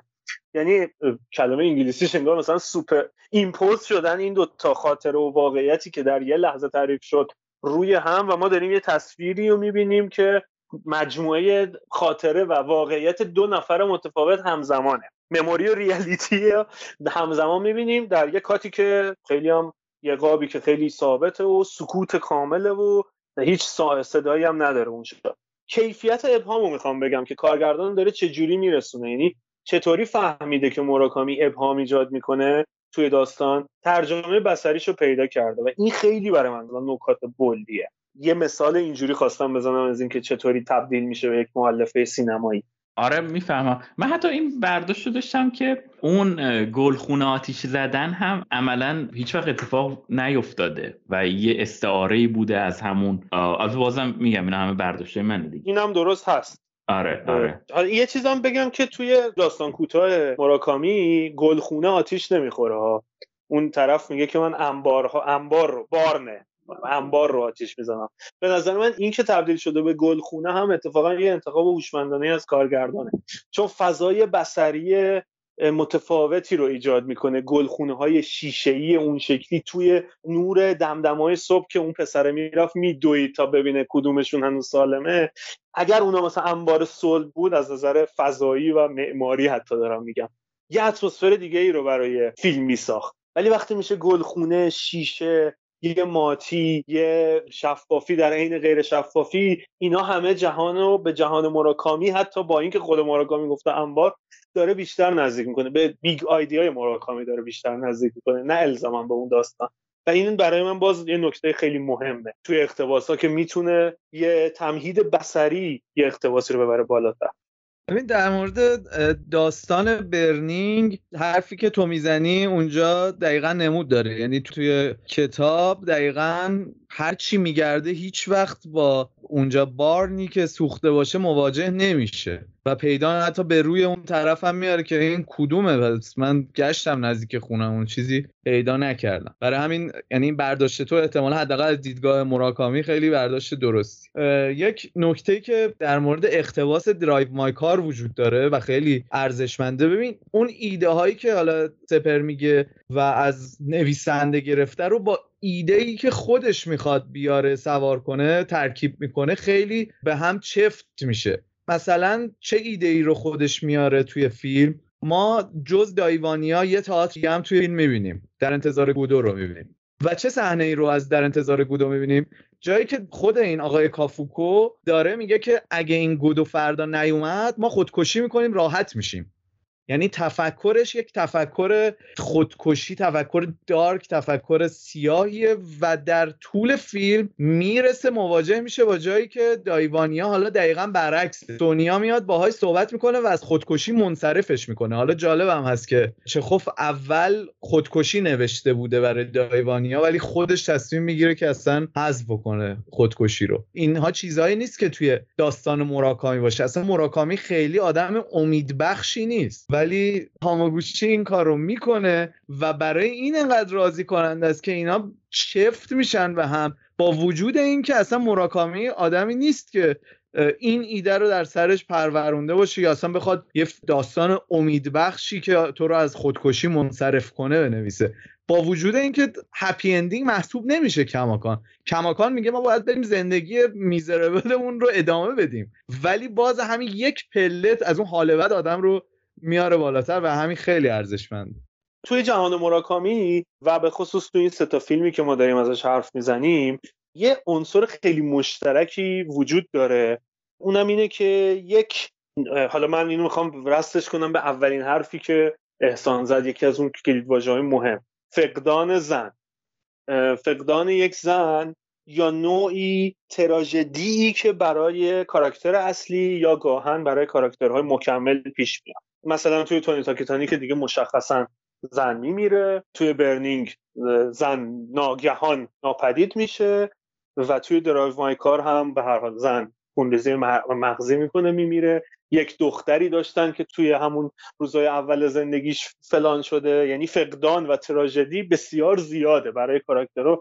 همینجور داره پیش میاد. اون را کاراکتر راننده درایو مای کار که همه زندگیش بر اساس فقدان بوده. خونهشون تو آوار نابود شده. بعد مادرش رو حالا از زیر آوار نجات نداده. مادر مرده. ولی کلا مجموعه از تراژدی ها و فقدان هاست و باعث میشه که این زندگی واقعی که اینا دارن انگار براشون سخت بشه. و میان و به این فکر می‌کنن که چطور می‌توان از این واقعیت تلخ فرار کنن من احساس می‌کنم تو داستان کوتاه مراکمی و حتی بلندای مراکمی هم این کلیدواژه وجود داره که از واقعیت تلخ وقتی می‌خوام فرار کنن یک واقعیت جایگزینی رو می‌سازن در ذهن خودشون یا در حول و حوش داستانی که داره براشون اتفاق میفته. انگار یک آلترناتیو ریالیتی می‌سازن. منظورم چیه؟ مثلا تونی تاکیتانی سعی می‌کنه که یه کسی رو عین معشوقش پیدا کنه همون لباس ها رو بپوشه بعد اون آروم آروم تبدیل میشه به اصل واقعیت تو ذهنش. یعنی یه واقعیت خودش داره می‌سازه بعد اون تبدیل میشه به اصل. و توی Burning و Drive My Car م به وفور یافت میشه. حالا من دیگه لازم نیست بیام دونه دونه مثال بزنم ولی اگر با دقت ببینید یه نوع فرار از این واقعیت و رفتن به سمت یک واقعیت ساختگی ذهنی توی کارها وجود داره که اون یه جاهایی یه ذره بله یه ذره خیالی میشه یه ذره یه جاهایی هم خیالی نمیشه و کاملا اکچوال داره اتفاق میفته. دو تا جمله هست اینا رو می‌خوام بگم. اینا می‌تونه جنبندی این حرف واقعیت ساختگی من یا واقعیت جایگزین من باشه. ببین یه جمله است که توی ماشین وقتی که اینا رفتن تا تاتسوکی تمام قصه رو میگه پیاده میشه آقای کافکو میره با اون راننده شروع می‌کنه سیگار کشیدن. همون سکانس معروف که همه قصه رو فهمیدن و پذیرفتن. بعد دختر راننده برمیگرده میگه که به نظر نمیومد که این حرفاش دروغ باشه. نمی‌دونم واقعیت داشت یا نه ولی چیزی که بهتون گفت برای خودش واقعی بود. این از اون چیزهای جمله های خیلی مراکامیواریه که تو فیلم هم اومده و ما نمودش رو داریم می‌بینیم. و یه جورایی به این حرف منم ربط داره. اینکه برای اون طرف اون اون چیزی که تعریف کرد واقعی بوده. حالا ما نمی‌دونیم راستی یا دروغش یا مثلا اون یکی چیز توی برنینگه. اونم اینه که اوایل فیلم دختره داره با پسر آشنا میشه میرن یه باری و دختره میگه که من دارم پانتومیم بازی می‌کنم. اون سکانس معروف پوست کندن پرتقال خیالی رو اجرا می‌کنه که خیلی هم سکانس مهمیه که این عینا هم توی داستان کوتاه هست. ولی دختره میگه که این رمز و trick قضیه این نیست که تو فکر کنی که اینجا پرتقالی هست و اونو بازی کنی. باید فراموش کنی که پرتقالی نیست. یعنی در واقع دوباره داره این میگرده میگه که تو باید انگار که یک واقعیت دیگه ای رو در ذهن خودت به وجود بیاری تا بعد بتونی این رو بفهمی اینو درک کنی یا به زندگیت ادامه بدی. ببین من فکر می‌کنم که بحث موراکامی بیشتر اینه که خب واقعیت های مختلفی هست و هر آدمی اساسا درک خودش رو از اون واقعیت داره و اصلا کاری هم که ما داریم الان می‌کنیم در همین راستاست که بیایم صحبت کنیم و از جنبه های مختلف اون اثر رو نگاه کنیم و ببینیم که مثلا همین ابتدا گفتم دیگه مثلا من با برنینگ حال نکردم با درایو مای کار حال کردم و بعد شما گفتید که آقا این اینجوریه و من یک دریچه جدیدی بر من باز شد از اون فیلم. احساس می‌کنم کل حرف مراکامی هم توی همین فضا حالا کل حرفش که نه ولی یکی از حرفاش اینه که روایت های مختلفی هست و نمی‌تونیم فقط به یکی اکتفا بکنیم. آره این که درسته. ولی میگم این عنصر فرار از واقعیت برای اینکه تراژدی رو بتونی تحمل کنی یک چیزی می‌سازی پررنگ هست توی کارهاش. یه دیالوگ تونی تاکیتانی بود اصلا. که بعد از اینکه زنم میمیره میگه من اگه می‌تونستم اینم تعریف کنم که چه اتفاقی افتاده شما باور نمی‌کردید. می‌دونی؟ یعنی باز داره به همین چیزه اشاره میده. هم به حرف تو هم به حرفی که من زدم. واقع با هم کار می‌کنن. به توی تونی تاکیتانی الان من یه چیزی به ذهنم رسید. احساس می‌کنم که کارگردان یا فیلمساز می‌خواسته کلا همون حالت ویدیوکست رو داشته باشه و یه راوی کل داستان رو تعریف کنه و شخصیت ها به حضور راوی آگاه باشن و جاهایی بیان تصحیحش کنن یا کاملش کنن. چون دیالوگ هایی که میاد از زبون شخصیت ها یه, صحنه هایی هست که در ادامه حرف راویه. یعنی راوی داره یه همچین چیزی میگه بعد جمله بعدی رو اون شخصیت میگه. ایده رو من میپسندم ولی احساس می‌کنم که کار در نیومده و نهایتا اون اقتباس درخشانه اتفاق نیفتاده مثلا. شاید مثلا البته اقتباسی نبوده چون این بیشتر به نظرم ایده فیلمساز بودش چون توی داستان کوتاه من همچین چیزی یادم نمیاد. آره آره این ایده فیلمساز بوده و آره. ولی ایده جالبی بود که نریشنه یهو یه دیالوگ میومد وسطش.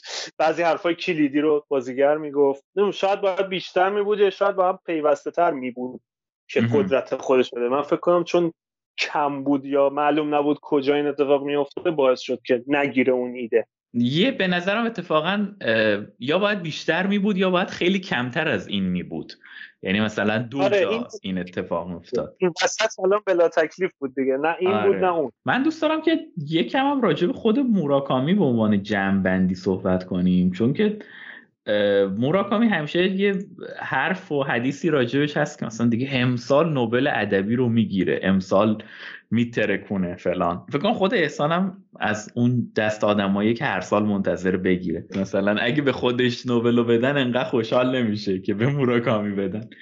من فکر می‌کنم یعنی نظر شخصیمه که الان موراکامی واقعا به اون نوبلم احتیاجی نداره. چون داره زندگیشو می‌کنه و ماستشو می‌خوره و همه چیز خوبه براش دیگه.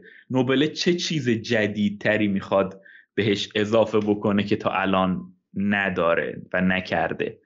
داستاناش که خوب فروش میرن اختباسای خوبی ازش میشه. همه چیز اوکی دیگه به زبانهای مختلف هم ترجمه میشه.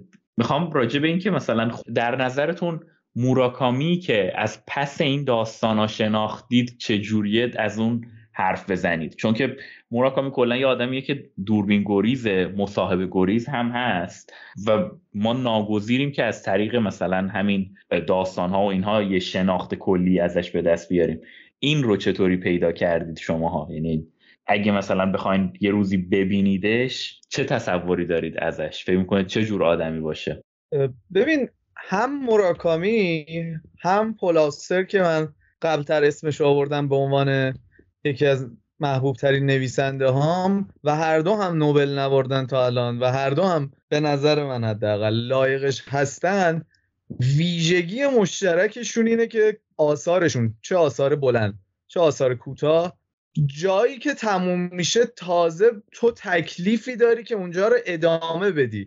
هیچ وقت جایی تموم نمیشه که تموم بشه و تو بری پی زندگی خودت. برای همین یکی از زوایایی که شاید جوایز ادبی با اینا دارن اینه که اسم می‌کنن که اینا خیلی مسئولیت آثارشون رو گردن نمی‌گیرن در حالی که دقیقا برعکسه. اینها انقدر برای تو اون جهان حتی کوچیکشون رو می‌سازن که تو می‌تونی به سادگی هر جوری که تو دوستش داری ادامش بدی. همونطور که هاماگوچی یک جور ادامش میده لی چانگدونگ یه جور ادامش میده و ماها حتی بر اساس فیلم هایی که از این داستان ها ساخته شده یک جور دیگه داریم ادامه میدیم و برداشت خودمون رو داریم. برای همین من این کاراکتر رو در مراکامی می‌بینم که یعنی با وجود اینکه خیلی چهره رسانه ای نداره و خودش رو دوست نداره نشون بده و مصاحبه کنه ولی بسیار باهاش خوش میگذره بری توی یکی از همون جز کافه هایی که خودش هم یکی شور قبل اینکه وارد این قضایا بشه ران می‌کرده و باهاش بشینی. یه مکالمه قشنگ استخوندار راجع به ادبی یه جمله داره حالا پریدم وسط حرف خودم. تارانتینو میگه که من دوست ندارم کسی بیاد بهم بگه فیلمت چقدر خوب بود یا بیاد بشینه با من ده ساعت راجع به فیلمام صحبت کنه. ولی اگه یکی بیاد با من بشینه راجع به فیلم صحبت کنیم دو روز باهاش میشینم حرف می‌زنم. من فکر می‌کنم موراکامی هم همچین کاراکتری داره. یعنی شاید خیلی دوست نداشته باشه باهاش راجع به آثار خودش حرف بزنی. ولی احتمالا اینکه بشینی باهاش راجع به ادبیات حرف بزنی خیلی تجربه خوشایندی میشه. خیلی نقطه نظر جالبی بود. سفر تو بگو. خیلی جالب بود و خیلی هم موافق بودم. یعنی یکی از جاهایی بود که خیلی موافق بودم. واقعا تصویر من از مارکومی اینه که واقعا نباید راجع به کار خودش باش حرف زد میشه باش کلی صحبت کرد. یکی از دلایلش هم اینه که من خودم رو خیلی جاها توی کاراکترهایی که می‌سازه در کتابهاش می‌بینم. و اصلا احساس می‌کنم که خیلی از ماها می‌بینیم که اصلا یکی از دلایلی که شاید انقدر هم پاپ شده و همه می‌تونن باهاش ارتباط برقرار کنن اینه که هر کس یه گوشه ای از کتابها داستانها و جهان مراکامی یه تجربه از جنس اون تجربه ها با اینکه یه ذره هم غیر واقعی هستن توی زندگی خودش داشته چه از جنس حالا برقراری عدم برقراری ارتباط چه تو انزوا چه تو تنهایی. ماها هم که نسل ما دیگه همینجوری داره پیشتر به این سمت میره و در این منجلاب داره بیشتر فرو میره. بیشتر تنهاتر و منزویتر و گوشگیرتر میشیم. تک افتادگیامون داره بیشتر میشه. این جنسه رو چون ما انگار زیستش کردیم با اینکه اون ژاپنیه و از یک جهان دیگه است. ما از یک جهان دیگه یه فرهنگ دیگه ای هستیم. برای همین خیلی راحت می‌تونیم باش فکر کنم ارتباط برقرار یعنی می‌تونیم راحت شاید با یه آدمی مثل چه با نویسنده های دیگه شاید به این راحتی نشه چون اون جنس تجربه رو ما تو کاراکترهاشون ندیدیم. ولی چه تو این فیلم ها چه تو یعنی هم کاراکترهای برآمده از این کتاب ها و فیلم هاش همه رو می‌تونیم ببینیم و کاملا می‌تونیم همزاد پنداری کنیم. و در نتیجه مکالمه بسیار شیرین و احتمالا خوبی میشه. در کنار اینکه احساس می‌کنم آخرش ممکنه یهو بی‌حوصله باشه و خودش هم چون شاید همچین آدم منزوی و فلانی باشه آخرش دیگه سریع ترکمون کنه یهو یه جایی.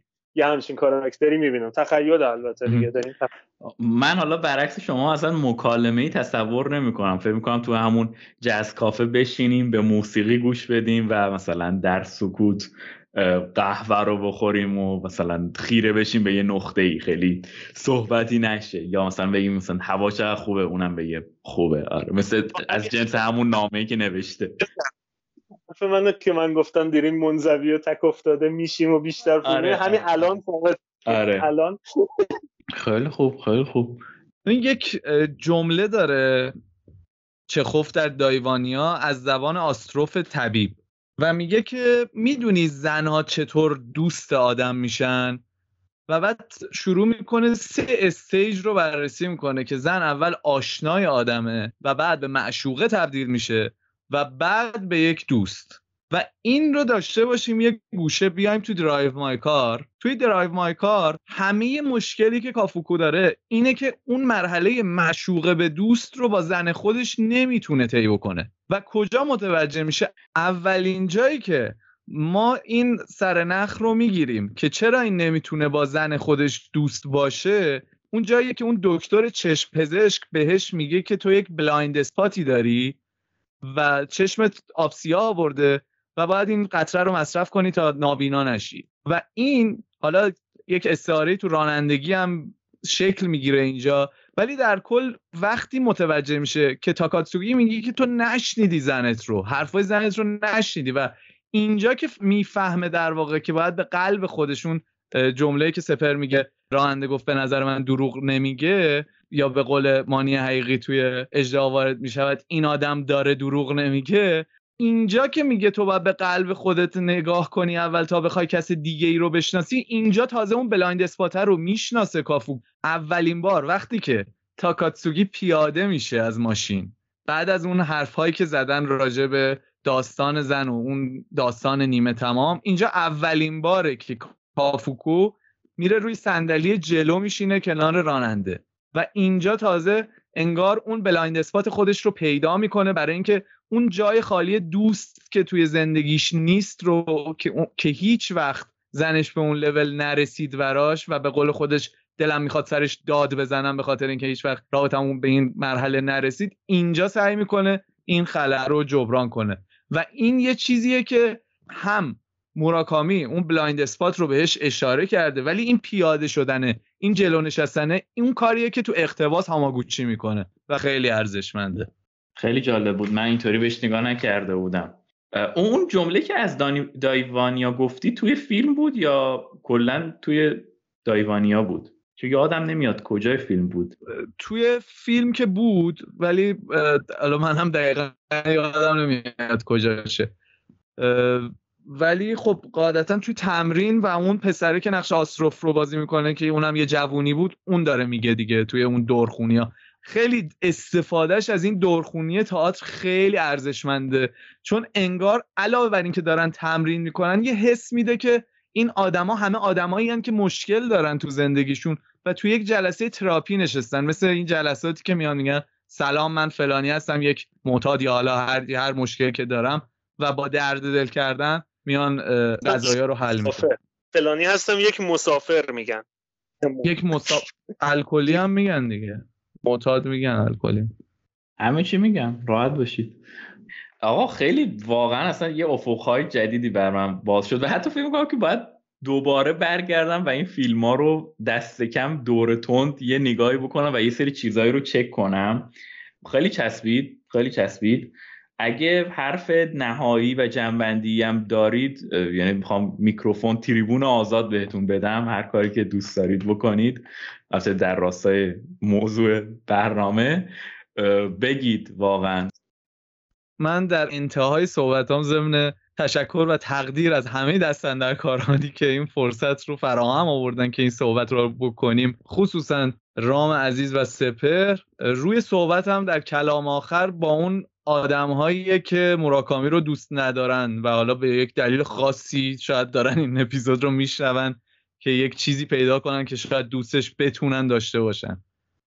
توی اپیزود فینال بوجک هورسمن یه کارات وجود داره که میگه که آیا واقعا هنر هدفش این نیست که اون خالق چیزی کمتر داخل اثر بریزه و ما به عنوان مخاطب چیز بیشتری از اثر بگیریم؟ من نگاهم به مراکامی اینجوریه. مراکامی یک سری رنگ ها رو برای ما پاشیده روی یک بومی. و حالا ما باید دستامون رو آغشته کنیم و به اون بوم یه شکل تازه بدیم شکلی که خودمون دوست داریم. انتظار نباید داشته باشیم موراکامی برای ما نقاشی رو تمام کنه. ماییم که باید در اون موقعیت قرار بگیریم و جوری که خودمون ارتباط باش می‌گیریم تمومش کنیم. پس وارد این دنیا بشین دستتون رو رنگی کنین و لذت ببرین. خیلی ممنون. شبتون بخیر. احساس می‌کنم که یه گریزی بود به بحث مرگ معلف بارت و ناباکوف که ما قبلا داشتیم.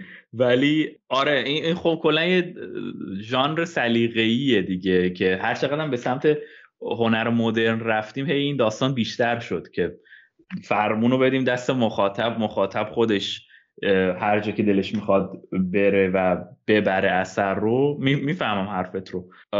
سفر تو چی می‌خوای بگی در این زمینه؟ در, در این زمینه که نه کلا جنبندی. اولا که خسته نباشید. به اول به تو دست در نکنه که من رو دوباره دعوت کردی. با احسانم خیلی نشد که کل کل کنیم چون ما خیلی همراستا بودیم. این برنامه اونقدر اونجوری که دفعه قبل من بودم نشد. ولی خب خیلی برنامه خوبی بود. منم حتما احتمال زیاد حالا درایو مای کارو که تازگی دوباره دیدم برای این چیز. ولی یه بار دیگه قطعا برنینگ و شاید یه چیزهای دیگه ای از ماراکامی رو باز بخونم. چون به خود منم یه دیدهایی داد. خیلی چیز پیچیده ای ندارم. دو تا جمله می‌خوام بگم که جفتش هم از تو خود فیلم Drive My Car ه به نظر من اینها اون چیزی هن که من هر وقت با موراکامی برخورد می‌کنم به هم این اتفاق برای منم میفته و توی این اقتباس ها هم به خصوص Drive My Car Burning با دیدن اون فیلم هم این اتفاقا برام افتاد و اون لحظه ای که باید شکل بگیره و از برخورد یک مخاطب با اثر هنری رو انجام میده کارش انجام میده. یکیش یه جمله است که توی Drive My Car بود می‌گفت که من چخوف رو که وقتی می‌خونم و وارد بدنم میشه قسمت هایی از بدنم رو که هیچ وقت حرکت نمی‌کردن به حرکت در میاره. این یه مواجهه من با یه لحظه های از موراکامیه تو بعضی نویسنده های دیگه هم هستن که این کار می‌کنن ولی موراکامی یه جنس دیگه می‌کنه. یکی هم یه جمله از دایی وانیاس که یه جوری چند بار توی این فیلم تکرار میشه. توی دقایق مختلفش یکی دقیقه همون چهل وقتی که قبل از اینکه برم تو تیتراژ این جمله تکرار میشه بعد تصویرم دیزال میشه به یه نوار یعنی چرخ ماشین تبدیل میشه به یک نواری که داره میچرخه. و یه بارم توی دقیقه دو ساعت و ربع اینای فیلمه یعنی وقتی که اون پارت کشف حقیقت داستان چی بود داستانی که زن می‌خواسته تعریف کنه چی بوده و دوباره بیان میشه. جای شاخصی از فیلمه. چون فیلم حالا اینو من بعدا میشه با دقت نگاه کنید چهار تا 45 دقیقه است. یعنی خیلی عجیب اومده تقسیم بندی کرده و پارت به پارت با هم میدوزتشون ولی این جمله اینه حقیقت فارغ از آنچه که هست خیلی ترسناک نیست. چیزی که خیلی وحشتناکه ندونستن حقیقته. بازم به نظر من کل چیزهای ادبیات مراکامی یه تلاشی برای فهمیدن نوعی از حقیقته ولی هیچ وقت به اون حقیقت نمی‌رسی و تو وقتی می‌خونی خودت در اون جهان جهانی که ساخت مراکامی یا فیلم ها ساختن تنها می‌بینی میترسی. ولی خب احساس اینو داشتی که یه قدم به سوی جلو رفتی و یه قدم به سمت دونستن حقیقت نزدیک شدی. همین. وقت شما هم بخیر.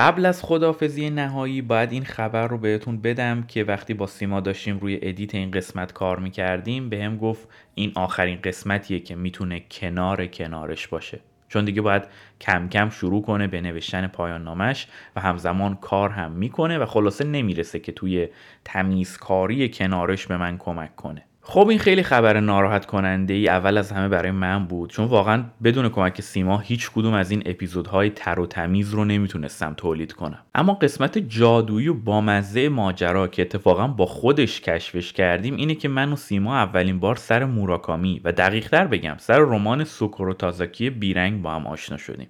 و این دوستی تا امروز ادامه پیدا کرده. توی اون رمان چند جای مختلف از قطعه حرف زده میشه اثر فرانس لیست به نوازندگی لازار برمان. یادم وقتی فهمیدم سیما آهنگساز و نوازنده پیانوی چیره دستیه هر موقع که پیانوی گیر می آوردیم ازش می‌خواستم این قطعه رو برام بزنه. حالا من می‌خوام به پاس این همراهی این بخش از کتاب رو با ترجمه امیر مهدی حقیقت و چاپ شده در نشر چشمه برای سیما و برای شما بخونم و در انتها با پخش همین قطعه این قسمت رو تموم کنم. پیشا پیش بابت تلفظ بد اسما معذرت می‌خوام. من علاوه بر اینکه تنبل هستم فرانسوی هم نمی‌دونم. هرچند که با دوستانی که در پاریس داشتم سعی کردم یکم تمرین کنم و تلفظم رو بهتر کنم ولی نتیجه کماکان خندهدار بود. در نهایت مرسی که به کنارش گوش می‌کنید و به گوش دوستانتون میرسونیدش و همچنین ممنونم از غزاله و لیلا که از اون اپیزود تا امروز از کنارش حمایت مالی کردن. شما هم اگه خواستید دست به چنین کاری بزنید لینک PayPal و سایت حامی باش.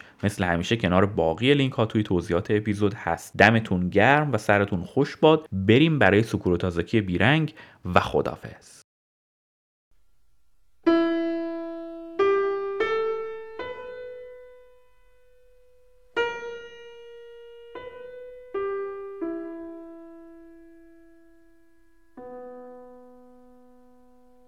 سوکورو دید این قطعه را قبلا هم چندین بار شنیده ولی اسم قطعه یا آهنگسازش را نمی‌دانست.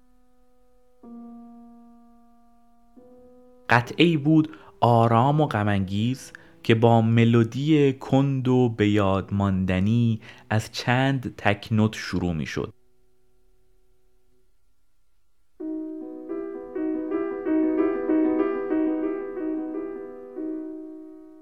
و بعد ترکیبی می‌شد از چند واریاسیون ملایم.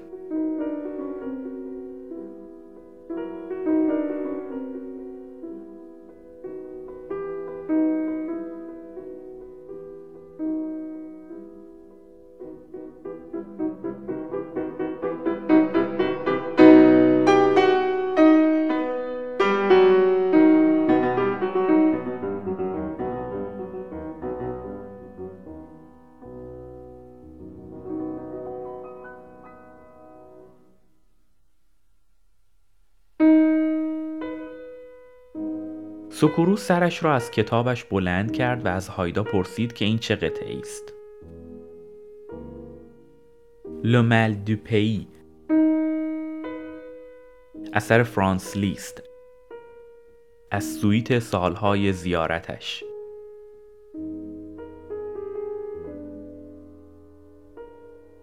سال اول سوئیس.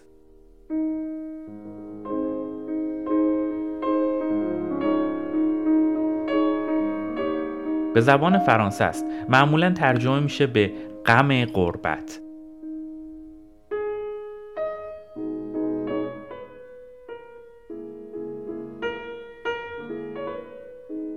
ترجمه دقیق ترش اینه.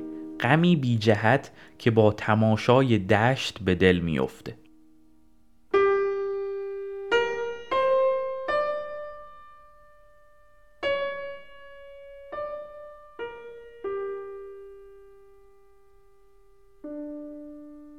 البته ترجمه دقیقش کار سختیه. این قطعه ظاهرا تکنیک ساده ای داره ولی در آوردن حسش کار سختیه.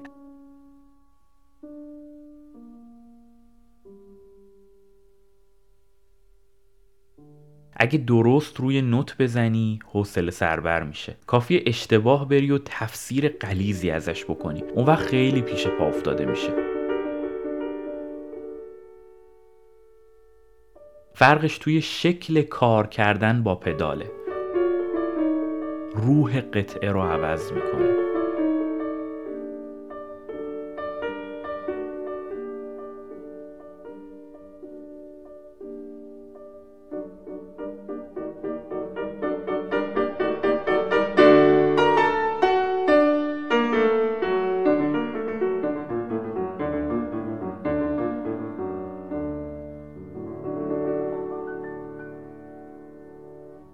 الان کی داره پیانو می‌زنه؟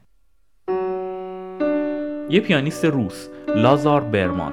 وقتی کارهای لیست رو می‌زنه انگار داره منظره خیالی لطیفی رو برات نقاشی می‌کشه.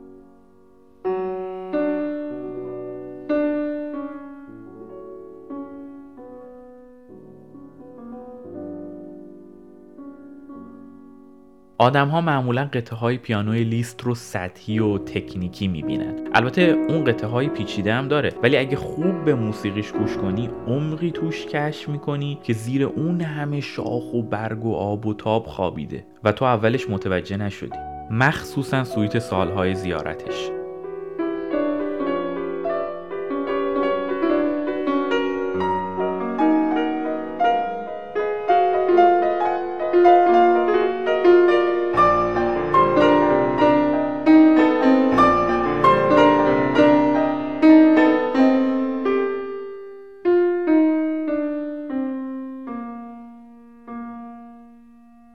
پیانیست زنده ای که بتونه این قطعه رو اینجور دقیق و قشنگ بنوازه کم داریم. از پیانیست های امروزی تر برمان خوب درش میاره. از پیانیست های قدیمی تر هم کلودیو آراو.